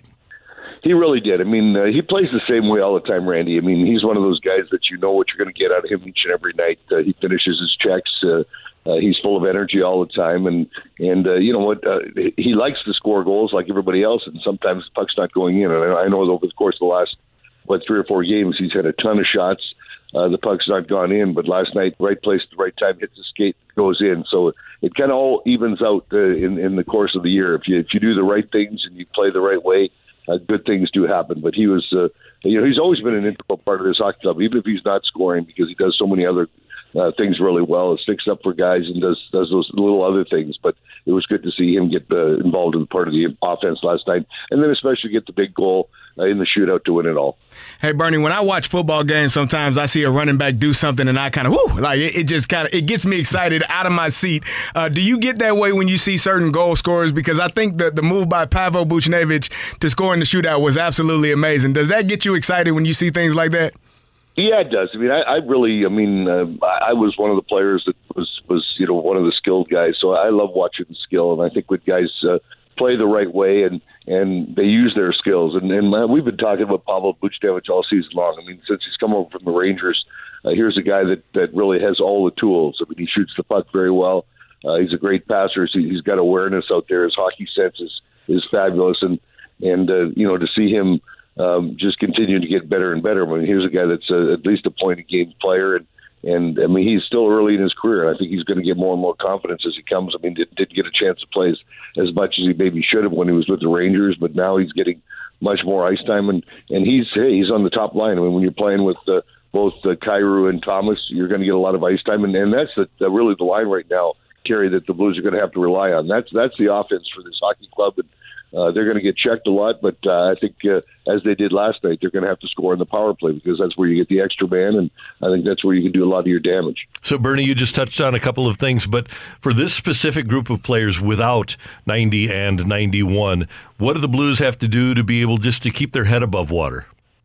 Well, they're going to have to play much better defensively than they did last night. I mean, obviously, you're not going to score six goals each and every night, but uh, as I just said, you're going to really rely on that one line uh, to get most of your offense, and then I think special teams is going to be uh, really a big part of it. I mean, uh, you know, they scored two goals in the power play last night. They get a shorthanded goal. Uh, I mean, that's only the second shorthanded goal that Toronto's given up all season long, and they're using five forwards on on their power play. So, uh, you know, those are little things that are not going to happen that often. But, but yeah, I think that the special teams, especially the power play, is going to be very, very important, especially the rest of this trip. You know, you get three more games on the road before they come home. Uh, when you're at home, I think things get a little bit easier, uh, although they've not played that well at home. But but I think the key is really they got to tighten up defensively. They, I mean, no matter what happened last night, I mean, Jordan Binnington uh, was really a big factor in that game. Uh, even though he let in five goals, I mean, he he he was a difference maker in, in a bunch of the saves that he made. And there was too many really good, high quality opportunities that are happening in the slot uh, that, that they've got to stop. They've got to put an end to those. Hey, we were listening to a cut from Berube earlier, and he was talking about the special things, how pleased he was getting two goals on the power play, getting a shorthanded goal. Um, what are your thoughts on the five on five play, though? Because that seems to be where you know the Blues are allowing a lot of goals to, to happen. What do they need to do to prevent that when they're five on five? Well, Carey, I wish I could answer that, but they're just, you know what I really do. I mean, they are just way too porous, especially in their own zone. I mean, defensively, I mean, uh, what last night I think there was like what a dozen takeaways that Toronto had uh, during that game, uh, and I don't know what what's going on. Uh, I mean, they're trying to uh, have a new system in place uh, defensively in, in the defensive zone. They're not doing a man on man. They're doing something a little bit different. So maybe they're still learning what they're supposed to do. But uh, I mean, it just seems that the pressure in the in the defensive zone seems to be so great each and every night. It seems that where the teams are able to keep the puck in the in the blue zone for you know a minute at a time, and, and those are things that uh, that they've got to work out. Uh, they've got to do a, lot of the little things better, but certainly I think they've got to be uh, have much more of a presence, you know, on their own boards in their own zone. That they've got to win the battles, the one-on-one battles in the defensive zone. And I think those are things that I'm I know that they've been working on in practice, but uh, they've just got to get better. They've got to clean up their own end, and I think that's the, the biggest factor. Bernie, what do you think of the current state of NHL officiating?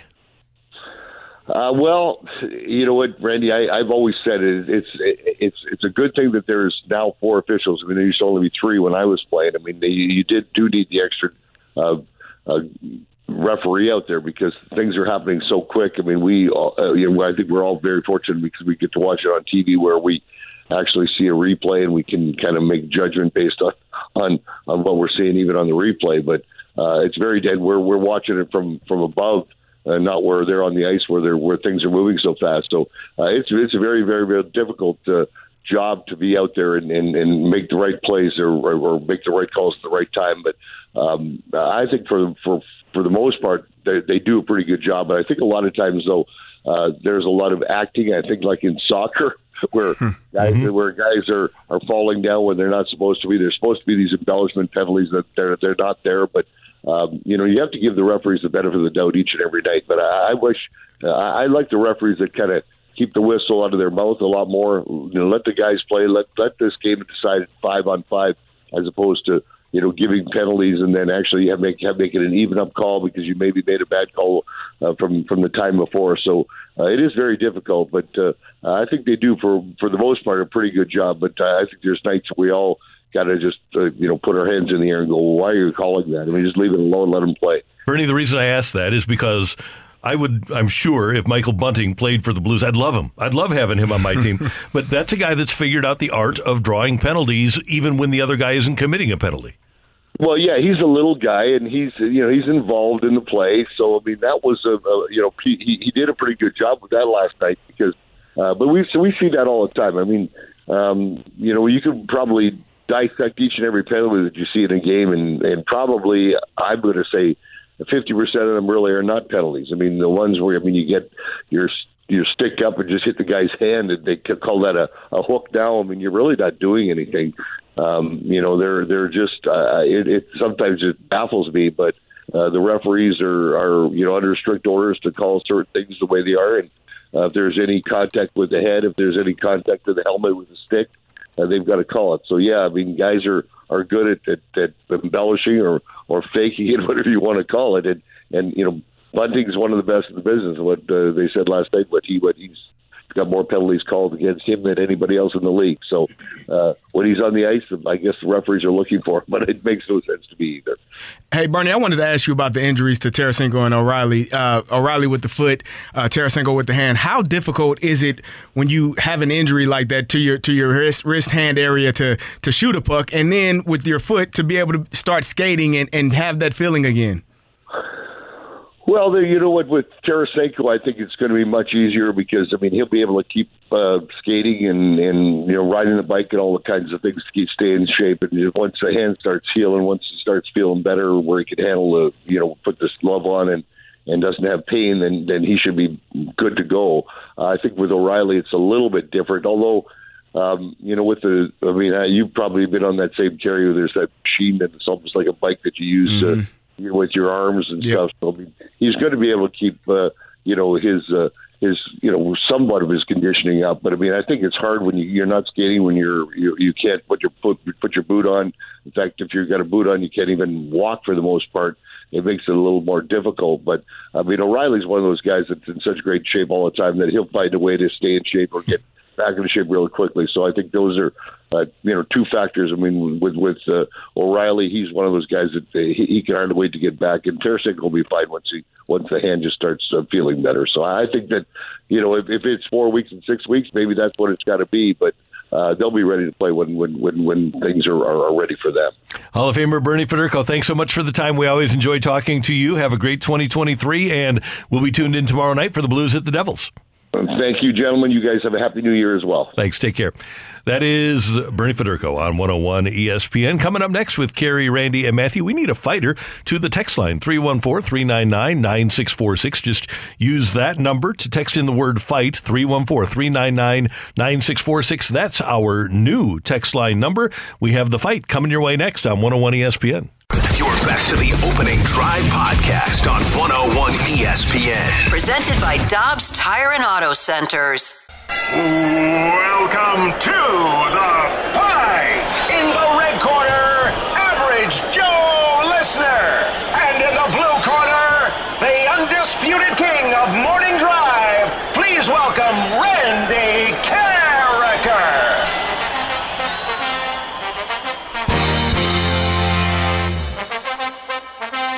Welcome back to the opening drive. I'm Carey Davis, joined by Matthew Rocchio, and it is time for the fight.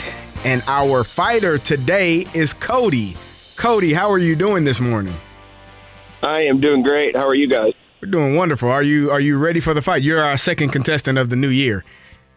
Yes, I I think so. You, you ready? All right. We, well, we, we're we're expecting big things out of you, Cody, because you know Randy's Randy. You don't want him to go on this winning streak to start the year off right. He, he will have uh, uh, Yeah, Cody, I'm- I'm an amount of confidence built up that you know it's going to be tough to beat him later on. My first calendar year here is coming to a close, Cody, and I, I have no one has gotten through to the Hall of Fame since I got here, and I want to change that. I want to I want to give somebody something signed from Randy. I want to have him sit there in, in, in just ignominious defeat. so come on, Cody, Don't bring it. your hopes up. Oh, Cody. All right, here we go. You ready? Yep. All right, here we go. Prior to his quarter century run with the Dolphins, all time wins leader Don Shula won three Coach of the Year awards and an NFL championship with which franchise? The Cleveland Browns, the Boston Patriots, or the Baltimore Colts? Ooh, I'll go with uh, the Browns, the Patriots, or the Colts. Um, let's go with the Colts. Who was the first player to be inducted into the Baseball Hall of Fame as a Cardinal? Was that Branch Rickey, Jesse Haines, or Rogers Hornsby? I'll go with Rogers Hornsby. All right, Cody. On this day in NFL history, Bill Belichick left his job as the new head coach of which franchise before turning around and immediately taking up his post as the head coach of the Patriots?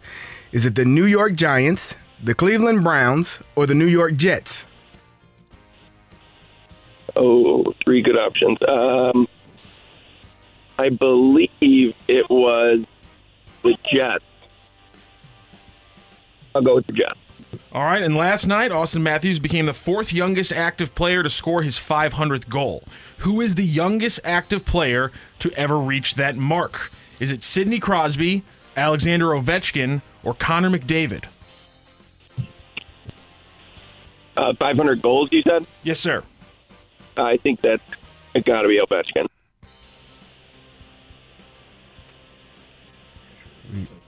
You good? We're checking the scores right my now. apolo- my apologies. My apologies. Let me let me let me read that question again Okay. for you because I, I I I noticed something and I was like, wait a second. I wrote that question. Uh, in, in I wrote it down wrong on the paper when I was transferring it last night. Let me try, do it again for you, Cody. Last night, Auston Okay. Matthews became the fourth active player to re, to score his 500th point. His 500th point. My apologies. His 500th point. Who is the youngest active player to reach that mark? So 500 points. Is it Sidney Crosby, Alexander Ovechkin, or Connor McDavid? Uh, I, I would find it hard to believe anybody. I'm going to go with Connor McDavid. All right, we're checking our scores. Double checking. We got Sorry it? about that, Cody. Just double checking our We scores. good? We're gonna go get Randy Carey. Don't worry. Cody, how do you feel?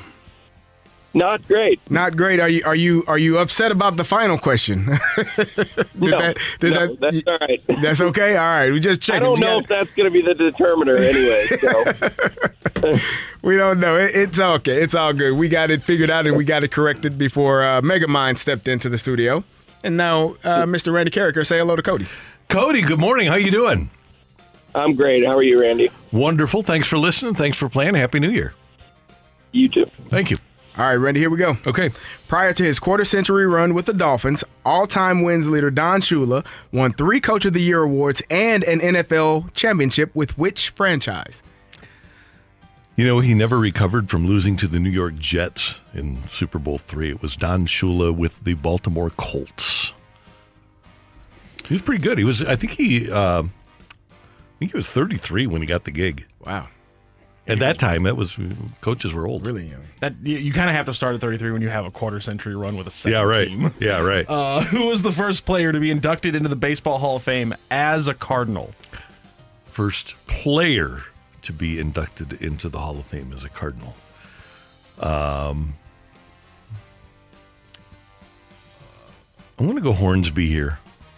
I think that's right.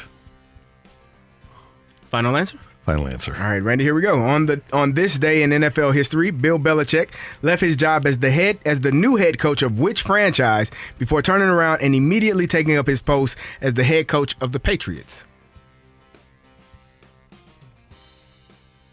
Well, he left the Jets and he resigned on a napkin that said, I resign as HC of the NYJ. You can find the pictures on the internet of the of his resignation letter on a napkin. So he resigned as head coach of the New York Jets. The reason I'm thinking of this is because we were at the Super Bowl when the Patriots hired him. And I thought we were, I thought it was later actually than this. It was on this date that he resigned? January 4th, 2000. Because I thought we were down in uh, in Atlanta for the Super Bowl because Mike Martz would have had that job. The reason that the Rams gave Mike Martz the guarantee that he would succeed Dick Vermeil as head coach of the Rams was because he was about to be offered the head coaching job with New England. Wow. And then when the Martz thing happened, then um, they decided that uh, uh, they would go back to Belichick, who they knew, who Bob Kraft knew from his days as defensive coordinator for the Patriots. So your final answer was? Uh, it was the New York Jets. I resign as HC of NYJ. All right. and last night, Auston Matthews became the fourth youngest active player to reach his 500th point. Who is the youngest active to ever? Re- who is the youngest player to ever reach that mark? Currently active. It almost has to be McDavid. Uh, you've got Crosby out there, but I don't think that he did it that quickly. Um, so he, he's number four. Uh, Matthews Auston is, Matthews yeah. is number four. I, I maybe Ovi was there, but I don't think he had that many that quick. I'll go with McDavid just in the interest of saving time. All right. Well, it does not save us any time uh, because we have to go to a tiebreaker because you both got three questions correct and you got both got the fourth question incorrect. So let's just skip the the uh, the part on that one and just go right into our tiebreaker, which happens to be another hockey question. Let's go through the rules really quickly so Cody understands. We're gonna list off. We're gonna read our tiebreaker question, which is of course closest to the pin. We're gonna give Randy Karraker a moment to write down his answer. At that point, we'll then allow Cody to verbally give us his answer. We will then give Randy Karraker's answer and announce who is the winner of this fight. Cody, do you understand those rules? Yeah. All right, Randy Karraker, do you have your pen and pad ready to go? I'm ready. All right, so both Bobby and Brett Hull topped 1,100 career points, with Brett Hull topping his father's total by over 200.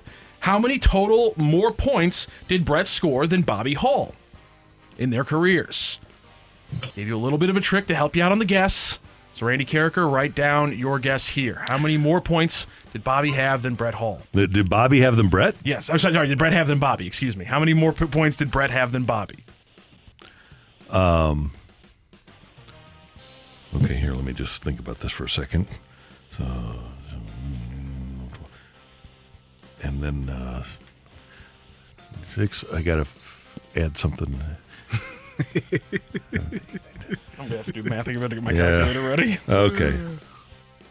I'm gonna say All right, Randy Karraker Okay. has his guess. Cody, what is your guess, sir? Uh, 250. All right, we have a winner of this fight. It went to another tiebreaker. That's four tiebreakers out of the last out of the last six fights. Absolutely incredible run after no tiebreakers for over a month. Did Randy Karraker win in another tiebreaker, or did the extra question give Cody what he needed to take over the belt in this fight? Ring that bell. The winner and still champion of the fight, Randy Karraker. The fight is driven by Mobile On the Run. Join the On the Run STL Wash Club for a limited time offer of $5 a month. Download the app today. Just win, baby.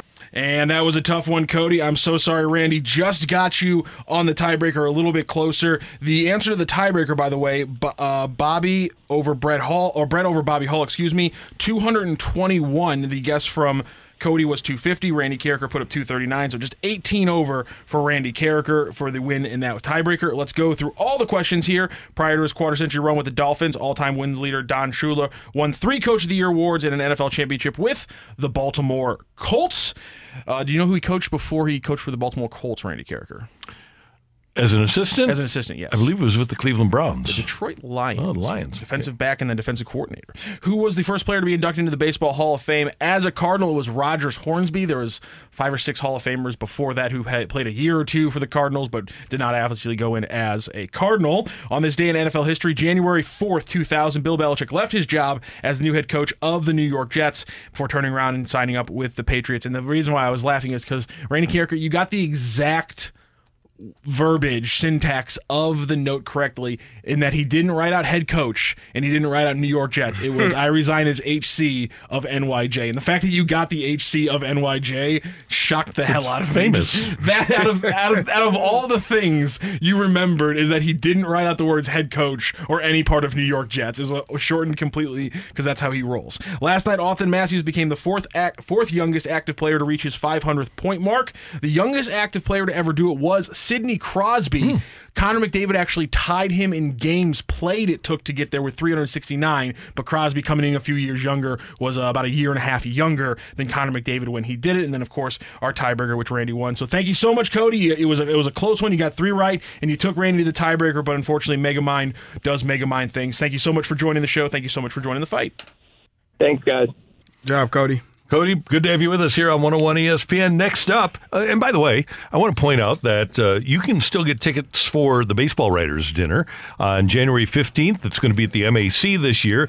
All you need to do is go to Twitter, St. Louis BBWAA, or I just retweeted the link. If you'd like to go to the Writers' Dinner, and they're going to honor all the big people from the 2022 season, uh, we hope that you can make it out there. Just go to St. Louis BBWAA on Twitter, or just go to my page, and I just retweeted it, and you can get tickets. Just a few tickets left.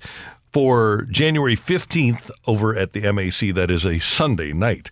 Coming up next on 101 ESPN, Jim Harbaugh reportedly has spoken to the Carolina Panthers already about their head coaching job.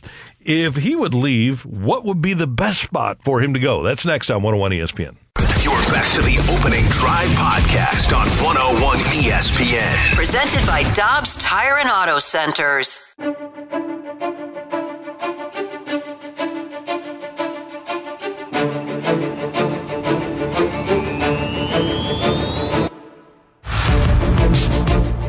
There are three NFL head coaching openings at the moment. The Carolina Panthers, of course, fired Matt Rhule.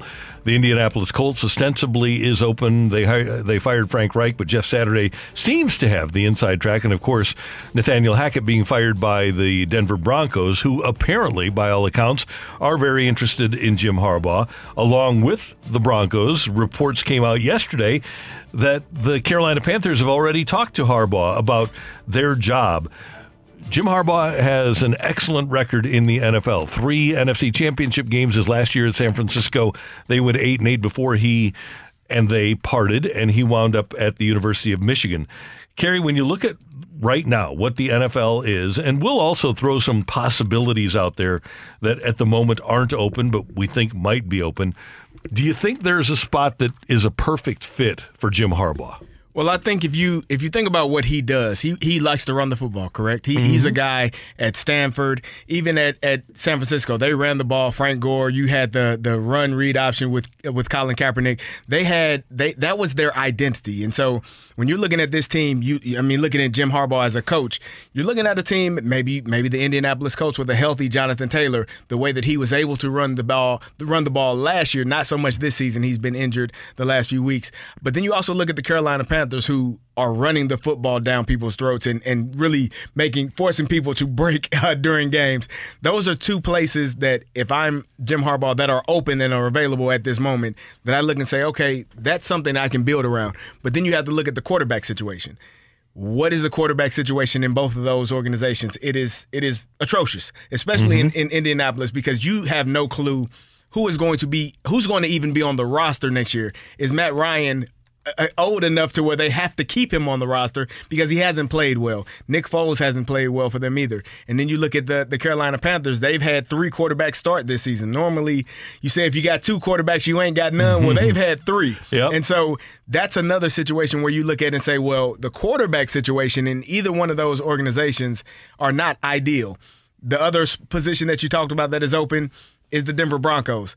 They have everything you need a top tier defense. They run the ball well. When Javonte Williams is coming back mm-hmm. off of the ACL injury for next year, they'll be a, a, a team that can run the ball well. They got rid of Melvin Gordon because he couldn't hold on to the ball, but they have a team that can run the football.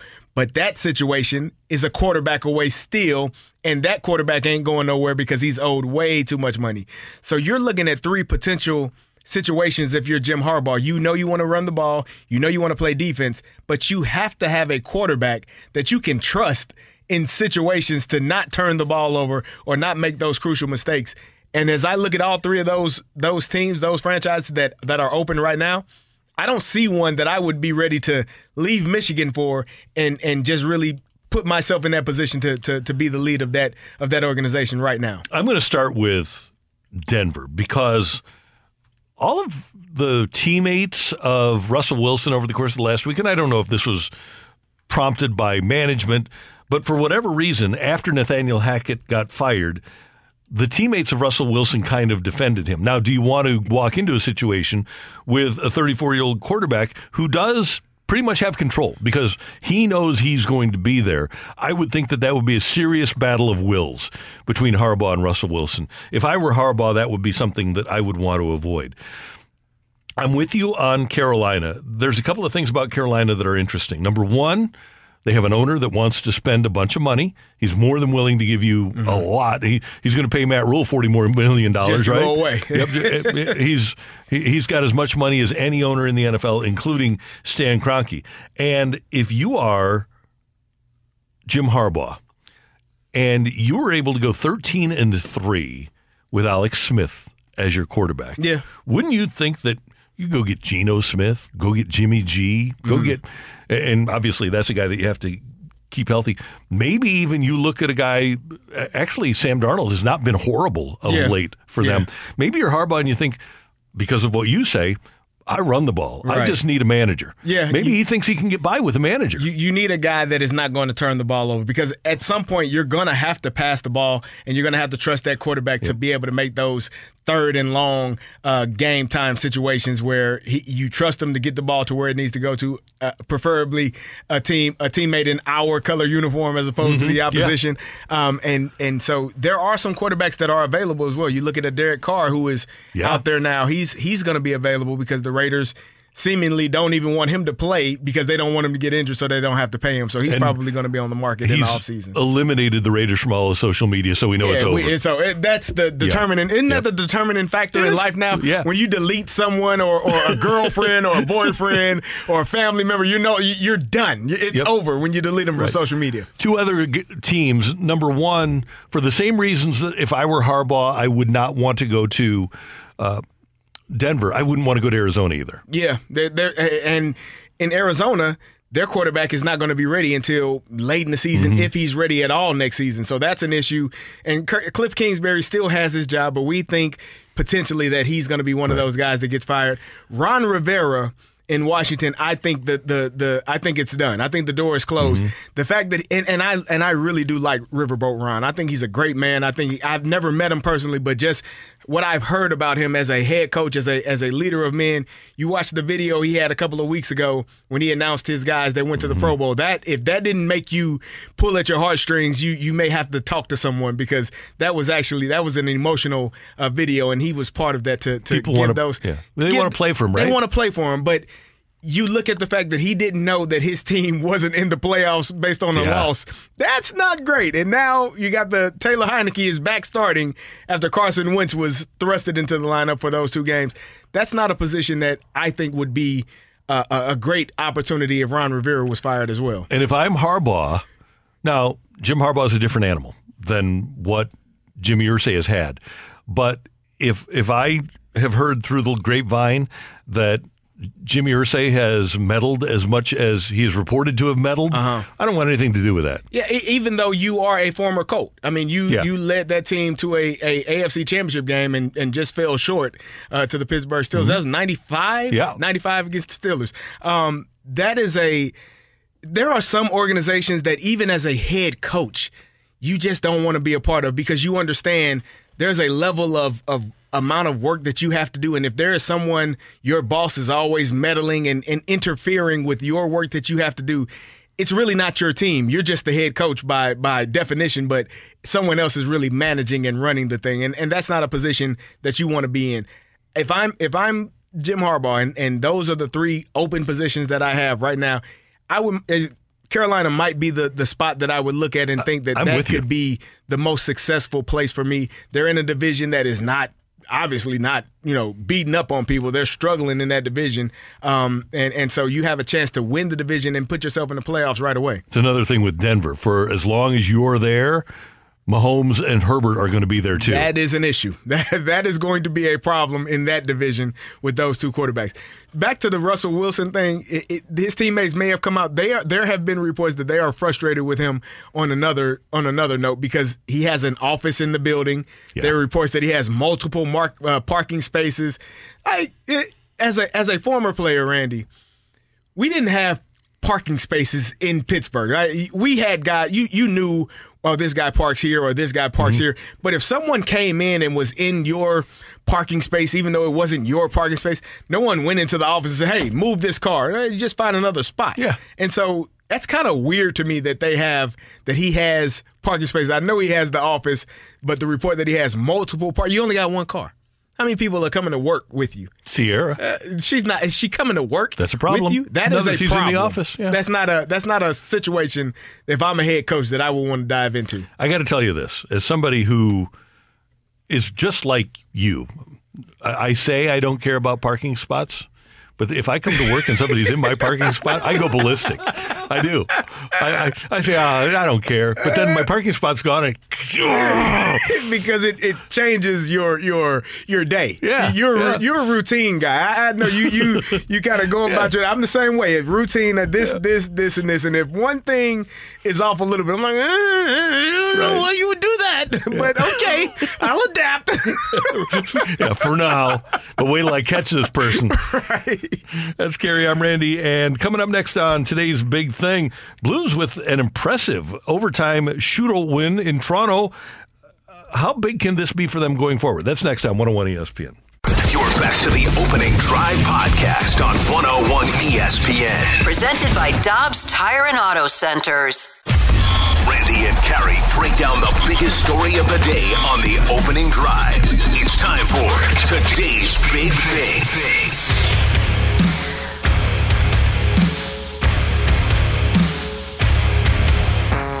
You know, I thought that our, our D was solid. Uh, Leddy and Faulk and Parayko logged a lot of minutes, did a real good job. You know, I thought a lot of guys stepped up. I thought, uh, you know, our young guys that we called up did a good job, and they got a big goal. Jake Neighbors had some big hits and uh, was a, a nice assist on that goal with Josh Leivo scoring. Uh, that line was very effective, I thought. That is Craig Berube after the Blues 6 5 shootout win in Toronto last night. And Carey, yesterday we heard Doug Armstrong talking about how the Blues aren't playing a good team game, and that's mm-hmm. why he was reticent to bring up young players and didn't until he had to until they had injuries Right. because it wasn't a good atmosphere for young players to get involved with. Now, after one game, you hear Craig Berube saying we played a good team game, mentioned several young players, and maybe the fortunes of this team will turn a little bit. Now, you lose your two best players, ostensibly, your two highest paid players, but maybe their fortunes will turn a little bit and they'll become a little bit more consistent because some of that quality play that Army talked about in Springfield will seep into what the Blues are doing here in St. Louis. Yeah, there was, uh, uh, I guess, a fear of bringing those young guys up because they said we don't play the game the right way right mm-hmm. now, and we don't want to ruin them, or we don't want to, you know, spoil them, or, or, or you know, get them to understand that this is not the way to play the game.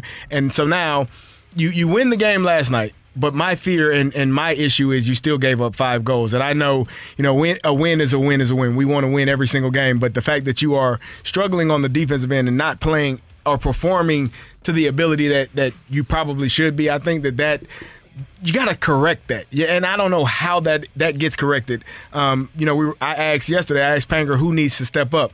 I asked about Thomas and Kyrou, obviously trying to pick up some of the slack from from uh, O'Reilly and Tarasenko being out. Well, Saad and Schenn seem to be playing pretty well, and that line it, it seems like they're they're they're figuring some things out in, in terms of your goal scoring line and your guys that are just going to grunt it out and do some things that they need to do on the ice. Schenn is getting a, a great number of shots on goal, and, and eventually those start to go in. When you keep shooting at it, they, they, they eventually go in.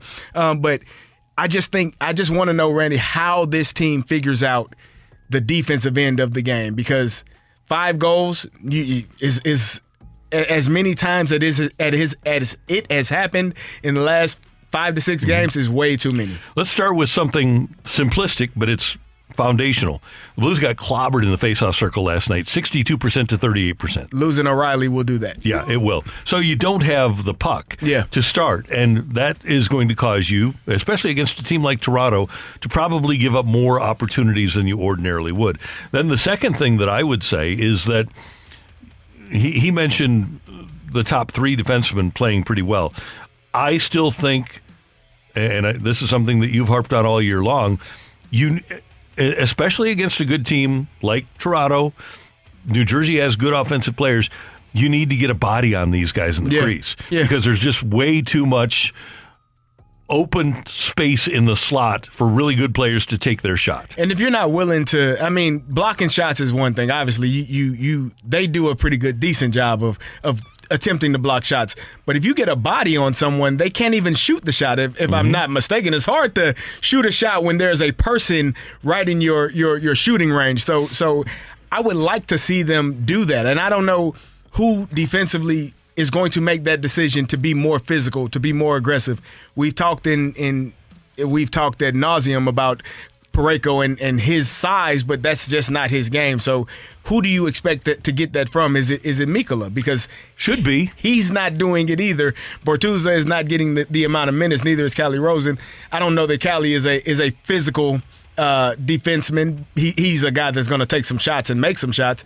But you got to find guys that are willing to hit people and and really prevent them from getting those shots or being being so easily available to make those passes to to, uh, to opposing teammates. And they gave Mikkola 20 minutes last night, and Miko has a ton of ability, but at some point he's got to translate that ability into production. Yeah. And to this and we're moving along now. It's a hard position to learn, but at this point, I think that he's a guy that should be better than he is, and that's one of the names, by the way, on the defense that Berube didn't mention mm-hmm. as playing Yeah. particularly well last night, despite 20 minutes and 16 seconds of ice time. Well, if you're not, I, I- this is the part that, that troubles me, and I, I don't know if if Berube's hands are, are tied, and not not in the sense from upper management, but just because of you don't trust the the other guys to to perform. Maybe it's one of those things that this guy is performing as well as anyone else will, and we don't have anyone else to put in that place, A- and that's why he gets those minutes.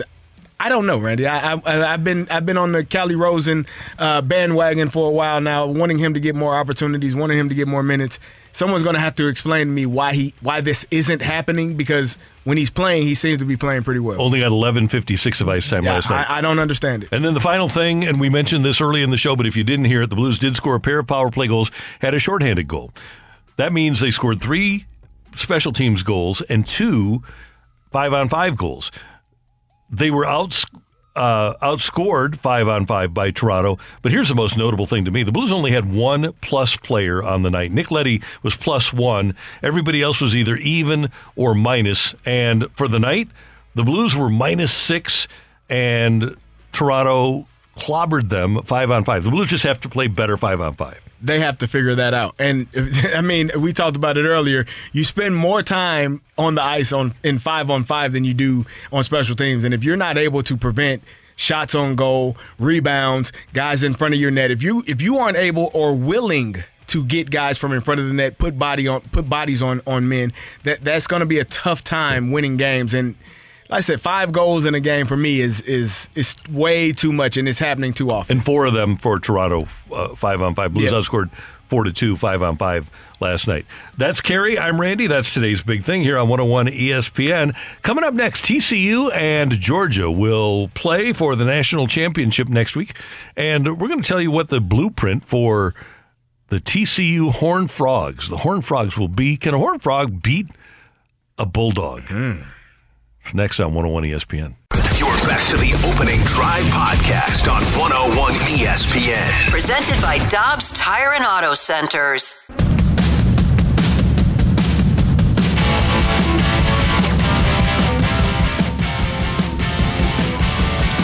Carey Davis, Randy Karraker, great to have you with us on 101 ESPN. It's 919. Your time check brought to you by Clarkson Jewelers, an officially licensed Rolex jeweler. It's Georgia and it's TCU for the College Football National Championship. And the championship game will be played next Monday night, January 9th. And of course, you'll hear it here on 101 ESPN with 730 uh, 6.30 actually being pregame 7.30 uh, kickoff tcu has in my opinion Carey, and i've been one of the people that has underrated them but they are an underrated team and I didn't think that they would beat Michigan. I do think that they have a chance, especially because they have played in so many tight games and they did it again last week. They know how to win games in the second half of the fourth quarter. I think they'll be in the game in the second half of the fourth quarter against Georgia. I, I agree. I think they are a team that most people didn't think would even be here. They thought Michigan was going to run all over them and, and really take them to the woodshed the way that Michigan did Ohio State. But the Horned Frogs came with a game plan and they stood up and, and were not afraid or not bullied by the Big Ten school. They, they they stood right in the middle of it and they seemed to be the bully. They seemed to be the team that took it to Michigan at times and, and put them in a situation where they were uh, frustrated and trying to figure some things out. This TCU team is is number five in the country in, in points per game Ohio State is number two in the country in points per game. We just saw what Ohio State was able to do against Georgia, Mm-hmm. even though Georgia is is the top number two team in the country defensively in points allowed per game. So they can they can be scored on. And speaking of Georgia, and so this TCU team with their ability to run the ball, the ability to pass the ball, they are a team that if you if if Georgia does not get to them early and often, it could be a long night and it could be a game where you're looking at you know third quarter, mid to third quarter, a closer game than, than most people would expect. They're averaging a little over 200 yards a game, 204 and a half yards a game on the ground. And they also have a really good quarterback, right? A quarterback that was Heisman finalist. So if you can set up play action, it still does work. It if does. you can have your running game work, then I think you can attack that Georgia defense. Well, yeah, you you're going to run the football at them, and they they are um, they are a team in in in in TCU that is unafraid and and unbothered by anything that is in front of them, and that that is that is an interesting team. They they they only lost one game all year, and that was the Big Twin Big Ten Big. 12 championship game to a team in Kansas State who you said was probably one of the more physical teams that you've seen all football season. Uh, they beat Kansas State earlier in the season, but then they lost to them in the in the Big 12 championship game this TCU team, don't be surprised. I know I know most people will look at Georgia and say, "Oh, the studs that they have, what they're able to do." Look at it like this. This TCU team just beat up a Michigan team who also beat up a uh, an Ohio, Ohio State, State team the year before, I mean the week before, and that Ohio State team almost beat Georgia. So you put all of those things together now, obviously all of that on paper doesn't matter because the matchups are going to be the matchups. And when you put the ball down, guys got to be able to perform. But when I think about this TCU team, I'm looking at a team that is not afraid. They are not in awe of the Big Ten champions in Michigan, and therefore they're not going to be in awe of the big of the SEC champions in in, in Georgia. And they're going to be prepared and ready to go at them. And by the way, the and I know it's it's something that's trite and you know, and I think I know, you can't have a chip on your shoulder for a whole 60 minute football game, okay? They can use the lack of respect card Yeah. at the beginning of a game, and it works maybe for four or five plays. But then after that, once you start playing football, it, when you get to the fourth quarter and there's four minutes left, you aren't thinking about a chip on your shoulder. You're just trying to beat the man in front of you. Right, right. Yeah. And I think physically, at least starting 22, I think that they can hang with Georgia. My question would be can they hang with Georgia when it comes to depth? And when when we get past the starting 22, Georgia has so many good players. They are. I yes. think that's that's where we might see the difference in this. one. was it earlier in the season where they said who I forget who said it, but they they were saying Georgia uh, second string is the best team in the country. Is the second best team in the country, and and so you look at it and say, wow, that is that is a a, a real interesting statement because they are so deep, and that's the difference between you know good teams and great teams. Georgia has a team that even when you lose a, a tight end in Washington, well, they still got Bowers on the other side. That that is still the tight end and the guy that they go to. So they are they are so deep and have so much talent. Um, it's going to be hard for TCU to match up and, and and continue to run guys out there. But if TCU can control the clock, run the football, I know they pay, play an up style, up paced style of offense. But if they can run the football at them the way that they did against Michigan, I think they have an opportunity to win this game. And we should note as we talk about depth that Kendre Miller probably isn't going to play. He got hurt. He's their leading rusher. He had 1,400 yards for TCU. He got hurt in the game against Michigan, and it's a coin flip right now, I believe, as to whether or not we're going to see him. That's I mean, and and you you look at that you look at that, and it, it may sour the the the moment for you a little bit. But uh, Emari Demercado had a hell of a game against good. Michigan, and they they didn't seem to miss a beat when when when uh, Miller went down. So I'm not too worried about anything that TCU has in front of them. I think they are a well coached football team. They are not afraid of of the moment. They are not afraid of the men in front of them, and it's going to be a better game than people would expect. And I want to talk to you about the moment because Georgia's been through all of this. They've Yep. been through the week with all the media and all the hype leading up to the game.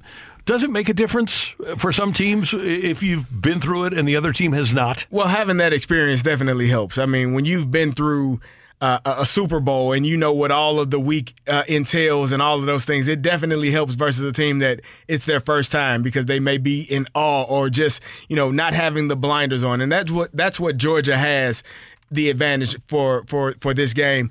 But when I look at this TCU team, I don't see a team that is in awe. They don't seem like the moment is too big. They don't seem afraid of everything that's in front of them. They they went and took a if you watch the game against K State, which I think was in a, a, a spectacular game that they lost, they had every chance. Duggan gave them everything he had. He was almost, you know, out of there. He he, he was he was so out of breath at, at times in that game. He just kept giving you more and more and more. This is a team that when you look at the quarterback position, who is a Heisman finalist, you look at the coach who has done it at at at multiple stops and understands what is required to to to be a championship caliber team. I am I am enthusiastic about what this team and what this game can be on on on the ninth. Carey, I didn't vote for Duggan for the Heisman. No, I didn't. I, I voted for Caleb, Caleb- Williams, who won. he- I don't- I don't- Stroud, and then you'll hate me for this. I voted for Corum third. really, Yeah, Randy, we got to have a conversation. yeah. But I, I, and by the way, the conversation will not be about leaving Duggan out. It'd be about Blake Corum on there, Yeah, not Chase Brown. I know. That's, that's, that's what I knew the conversation was going to be about. But yeah, I, I, again, it goes back to the level of respect, and I get why they feel that they have to play the lack of respect card, and th- they've got it. But I sure respect them now. Yeah, I, you, you you have to. They they've earned that, especially the way they played against Michigan, and so it's going to be. I think it's going to be a really fun game. Here's the the the way that TCU stays in this game. They cannot allow big plays early. They cannot allow. Uh, uh, Georgia to go up, you know, two touchdowns uh, early in the game. A fourteen to three game for Georgia leading that leading that game in that manner is going to be a hard, a, a huge hole for for TCU to dig out of. They have to keep the game close and they have to score touchdowns when they get in the red zone and not kick field goals. And the other thing is, I think they do need some of the things that happened against Michigan to happen. Have Georgia go for it on fourth and goal Yeah. at the two and not get it, or have Georgia fumble in the red zone. Those are the sorts of things that an underdog needs to happen. Be opportunistic. When Yeah. those when those opportunities present themselves, go get it. Coming up next year on 101 ESPN, Rock and Roll is coming your way. The Hypno Toad. All glory to the Hypno Toad. You're back to the opening drive podcast on 101 ESPN. Presented by Dobbs Tire and Auto Centers.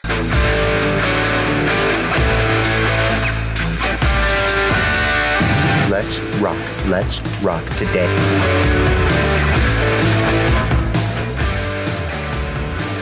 All right, Rock and Roll. Rock, what do you got for us? First off, I do want to mention yesterday. This was re- this was really cool. If you, I don't know if you guys saw Tage Thompson yesterday for the Buffalo Sabres. Obviously, Buffalo Sabres, Buffalo Bills. Tage Thompson on January third had three goals, his third hat trick of the year. It also scored his thirtieth goal of the year, and his game winner, his third goal of the ga- da- game, came with three minute three minutes into overtime. Obviously, a tribute to number three Damar Hamlin of the Buffalo Bills. I thought just the, just sometimes the way sports. We talked about it last week when I brought up that that dumb tweet, and I thought mm. you know you can write a movie, but you can't you cannot plan these things out. These things have to happen organically in sports, and that's just a great example of somehow there always being something in sports that kind of makes you makes you step back and think like that. And and the crazy thing is if a if a director or, or a writer were to write a script like No, that, you can't do would Say, that. oh, that's so corny. That's that never Yeah. would happen, and it happens. And those are you know it's just it- it's just a sign of of you know uh, uh, something greater, paying, looking down and, and and showing out and doing this thing. And so you know shout out to Tage Thompson and, and making sure that. Got those three goals with 30th goal of the season, and you know three minutes left. It's just a lot of things that signify for for the city of Buffalo, which I'm sure needs it right now. He must be really, really good. Yeah, I think he is. I think he's He's, he's he is good. Well, Randy, I- I'd say, I- I'd say he's you know okay. he is so good. You'd, you'd trade a, a, a Selke and, and you know Man, it's okay. Broken footed. Stanley Cup final. Well, he's, he's really you good. got in that. MVP. He can score three goals, including his 30th, with three minutes left for number three. I mean, Randy, It's- he's played. He's, but Brandy, he- he's, it's, okay. It's right? not like it's 30 goals in 36 games played or anything. pretty good. Pretty good. Let's talk about something we don't like then, because uh, I couldn't bring I couldn't bring the uh, story like I did yesterday to the table, but I, I got something a little niche here, and this is for Randy Karraker. At SoFi Stadium for the national championship on Monday, there is a limited amount of parking spaces, and you have to do an online pass, which means there's going to be fees attached to it. Mm-hmm. It's seventy-five dollars for a car. It is two hundred dollars for a bus. If you drive an RV, tough luck. You're not allowed to park at the SoFi hmm. parking lots during the national championship because there is no tailgating allowed at the SoFi parking lots for the national championship on Monday. Now, here's the thing. You can argue it, well, brand new stadium, they don't want people to get too drunk. They don't want people with mm-hmm. all this food and everything. There are a bunch of official tailgating parties being held by the schools and different places around the stadium that you can go to. No problem there. But if you want to pay 200 if you want to pay $200 for a bus or $75 for a parking spot, get your little grill out and make some food before the national championship game should you be a TCU or Georgia fan. You will not be allowed to do that in the SoFi parking lots. Whose idea is that? Sounds to me like a man who doesn't know much about football or people would make Or a decision parties. like that, or parties would Or- make a decision like that. I can't believe it's the national title game in college football, the most tailgated, tail, tailgatable sport in America, and you go, nah. Try it again. I like that you said doesn't know much about football or people. Yes. like that. That Mhm. is a is a distinguishing factor. If you don't know, but if you're so unaware uh, or self absorbed that you can't figure certain things out because you just the people is not your thing, and and somehow you have managed. We were talking about this yesterday. How some people have managed to live to a certain age and just be able to go about their life with. You wonder like, how did you get here?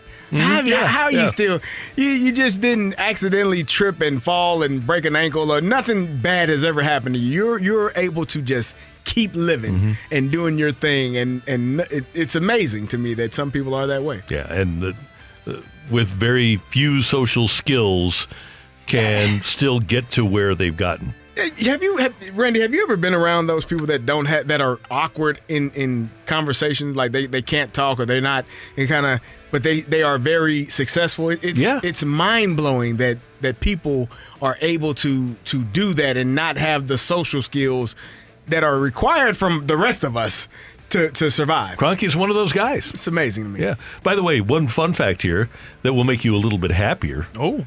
So everything was happening in a real hurry. I've talked to a couple lawyers about this. On January 12th, 2016, when the vote was held and all of the wheeling and dealing was going on, things were happening in a hurry. Mm-hmm. And the deal to bring the Chargers or Raiders, as it turned out, the Chargers, to LA along with the Rams was made within the space of 90 minutes.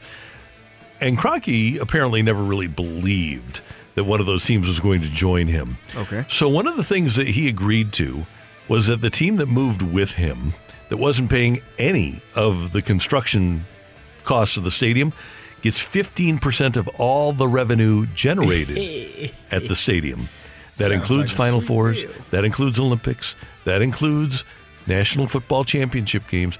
The the San Diego, the LA Chargers don't have to lift a finger on Monday and get 15% of everything that's That generated. beautiful. That's a beautiful that's thing. A, that's a beautiful deal. Yeah. And when the when the Raiders and I mean when the Rams and the Chargers played one another, the Ram the the Chargers were the home team, Mm-hmm. and therefore the Rams had to drive in from the hotel Yep. and drive back to the hotel uh, because they were not allowed any parking. Isn't that great? Isn't that awesome? that is, that, sometimes the small victories, Randy, are, are just enough. They're just sweet enough. It's amazing. God, that that's that makes me so happy. But yeah, I mean, listen, the reason why those people are, are successful is because they're ruthless. Mm-hmm. Their inability to communicate with people is because they don't feel, and so therefore their ability to just be absolutely ruthless. Again, you don't you don't get to that, that point in the world where you could be the most comfortable person in the world, never bother a person, and say. For my comfortability, I need to kick old people out of the homes they've had for their entire lives. That's the level the man drops drive you know drops to again when you're getting personally name called in people's obituaries because they wanted a letter about basically telling you to you know to you know to long walk off a short pier when they leave that for you after they die that says something about who you are Well, without getting into all the details of it, I mean, dealing with people with lower incomes wasn't something I particularly looked forward to, frankly. That that Mr. Kroenke? It is. In his own words. Here's my here's my Is that- is Well, I told everyone in the room today that I have not been able to understand the emotion since 2002. I, li- I see what you did there. I oftentimes get stopped in Los Angeles and they'll go, Are you that guy? F- you asshole, go back to St. Louis. I like that. That's what you did there. I, I was going to say something, but hey, you know, it says it all. Hey, yeah. Just- how, how old is Stan Kroenke? Oh. about seventy something. Okay, well, I can't say what I was going to say. Yeah, go ahead. Nah, I was gonna, Hey, he's closing in. Nah, He's nah, had a nice run. Come on. Come on, Gary. I'll, I'll take credit for it. I was just, you know, I, I well, I often wonder in life when people are Richards and they Yeah. and they've been Richards their entire life, how they never got punched in the face. Like at, at, at any point in life, you come across people that are that way. Like at some point, you gotta. Sometimes people deserve to be punched in the face. I, I I'm not telling anyone to go do it, but I'm wondering why or if it has ever happened. Like there are a few people in history recently in the last four to six years that I just wondered why someone didn't punch him right in the face. Just one good time, just pow, and go about your day. Like it doesn't. You don't even have to stay there. You could just punch him in the face and keep watch, walking. That, that- I wonder that. Like that's that's my. That I, I wonder. Yeah. Mike Tyson. He said people, social media has made people comfortable with not getting punched in the mouth. I I. I agree. Yeah. But eh, living life in a certain way has made some people comfortable with not being punched in the face Yeah. and and asking, "Are you? Do you feel better? Are you going to make better decisions?" I think that's I think it's called for something. But he's a, he's an older gentleman, so I'm not you know saying that anyone Yeah, should he's walk up to 75, by the way. Don't don't walk up and punch him Okay, in the face. I'm going to leave the names out to protect the innocent here. Okay. I like this. A certain head coach that won a Super Bowl for Stan Kroenke Okay. was inducted into the Pro Football Hall of Fame Mm. during the summer. Okay. Kroenke's LA Rams were set to honor said coach in LA. Okay.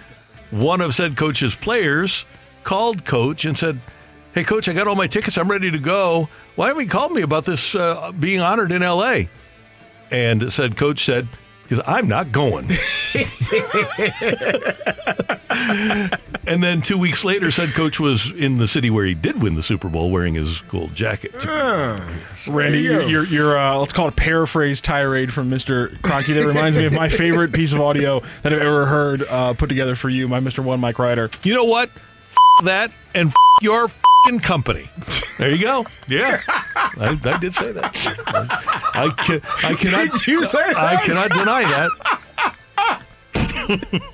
cannot deny it. People don't want to see angry Randy. I'm just letting you all know. I laughed for a solid five minutes when Mike Ryder showed me that clip for the first time.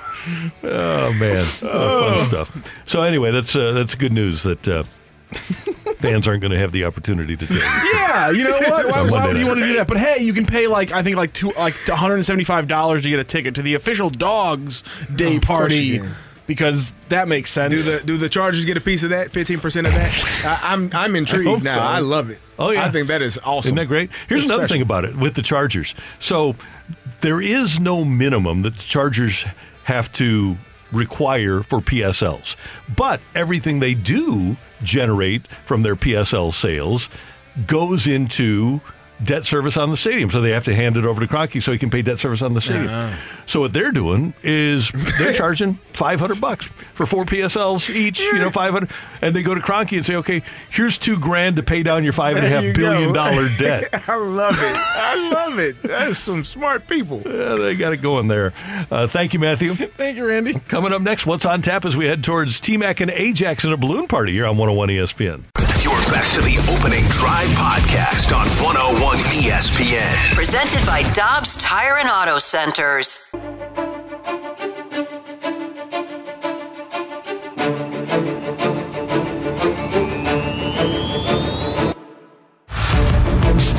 They're picking on universities here. Carey and Matthew both well aware that, uh, and I have no animosity here. I've just heard the joke that the N on the helmet, the white helmet, the red N stands for knowledge.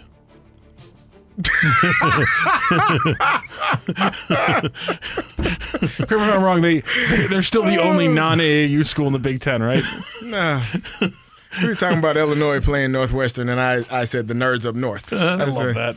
So they're, they're up north. Okay. Yeah. Did you go 4 0? Against Did you play Northwestern? You played four, Northwestern four times, right? No, we didn't go four zero. Northwestern, we were beating we rock. I went one and eleven my senior year. Oh, oh. so so the one came against Illinois Getting State. beat against it the- was getting beat by nerds can't feel here's good. the here's the thing, Rock. We were up at halftime. This is no lie. We were up at halftime. Jason Wright was one of the running backs, the the uh, the president for- Commanders. For, for the Commanders. They ran the ball every play the second half against us and won. They did not throw the ball. You can you can Google it. Did They did not. coordinator not? 2003. They ran the ball every single play in the second half. Did not throw the ball one time, and they beat us. They were down at halftime. Did you grudgingly appreciate it? It's sort of. Yeah, I respected that hell out of that. Like, oh Did my your- god! did- did- did your defense adjust at all? They rock. They were down at halftime, and they ran the ball every play in the second half. It was it was a feat that oh, it was I, the last game of the season. Yes. Oh no. That's how we lost. They they ran the ball every play. Have you ever heard of the Norman Conquest for Mizzou? Look at Rock's face as he's reading the Brett, stats. Brett Basanez was three of nine with an interception going into half. And what did he finish? He finished three of nine. they they ran, They ran- Jason, the ball. Jason Wright ran the ball 42 times for Every 251 yards. Noah play. Herron ran 17 times for 163 yards. Jason Wright scored four touchdowns. They ran the football Oh. every single play when they came out of halftime. Carey Davis. That's unreal. Brett Basanez threw the ball nine total times. In the Do first you half. know how many times you caught the ball that game? Ten. You caught the ball ten I had 10 times. catches. They threw the ball nine.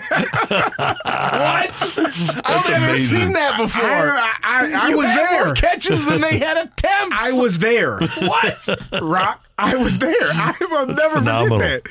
We were down. We were winning at halftime. And what, what's the final score? Oh, you guys lost thirty-seven to twenty. We were winning at halftime. And the head coach for Northwestern said, you know what? The hell with it. We're going to run the football and make them stop us. And that's that's how I know teams will break at some mm-hmm. point when you run the ball at them. Our team, we had to have broken. It was we got it was ridiculous. Yeah, you, you you had to go to your backup quarterback at one point.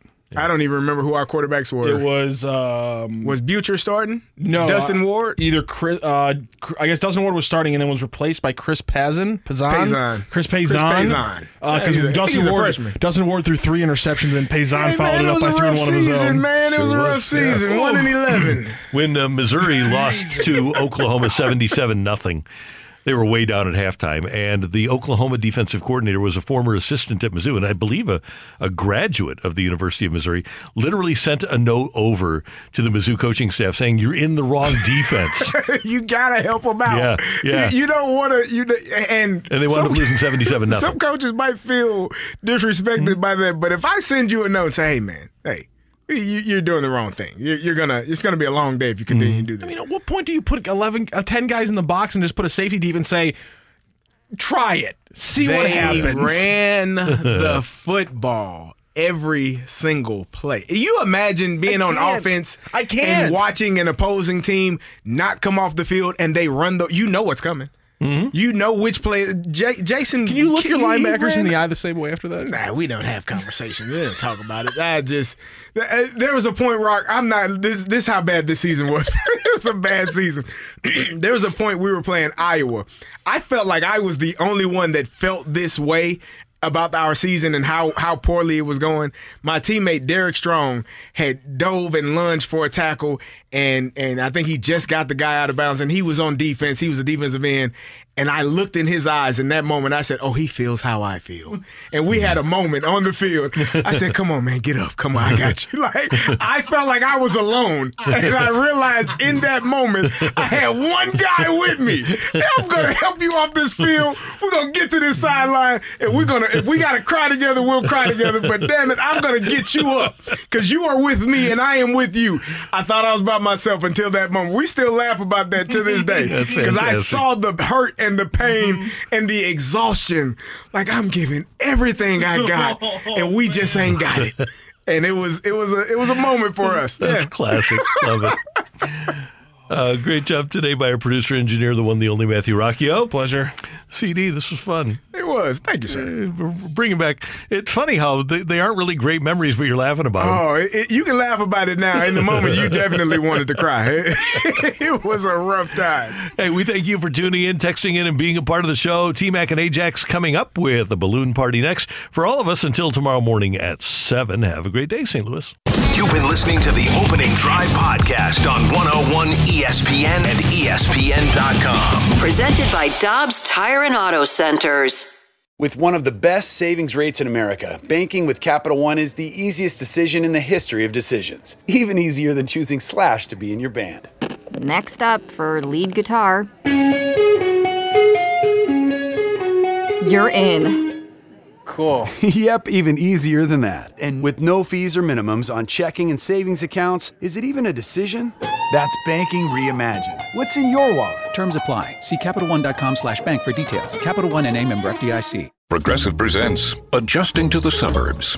I never thought I'd care about gardening until I bought a house in the suburbs. But now I find myself in conversations about liquid fertilizer, and I wonder, am I the fertilizer guy now? no, no way. Everyone knows the ratio between phosphorus and nitrogen, right? Yeah, I'm still totally cool. Anyway, when you save with Progressive by bundling your home and auto, that's the easy part of adjusting to the suburbs. Progressive Casualty Insurance Company coverage provided in service by affiliates and third party insurers.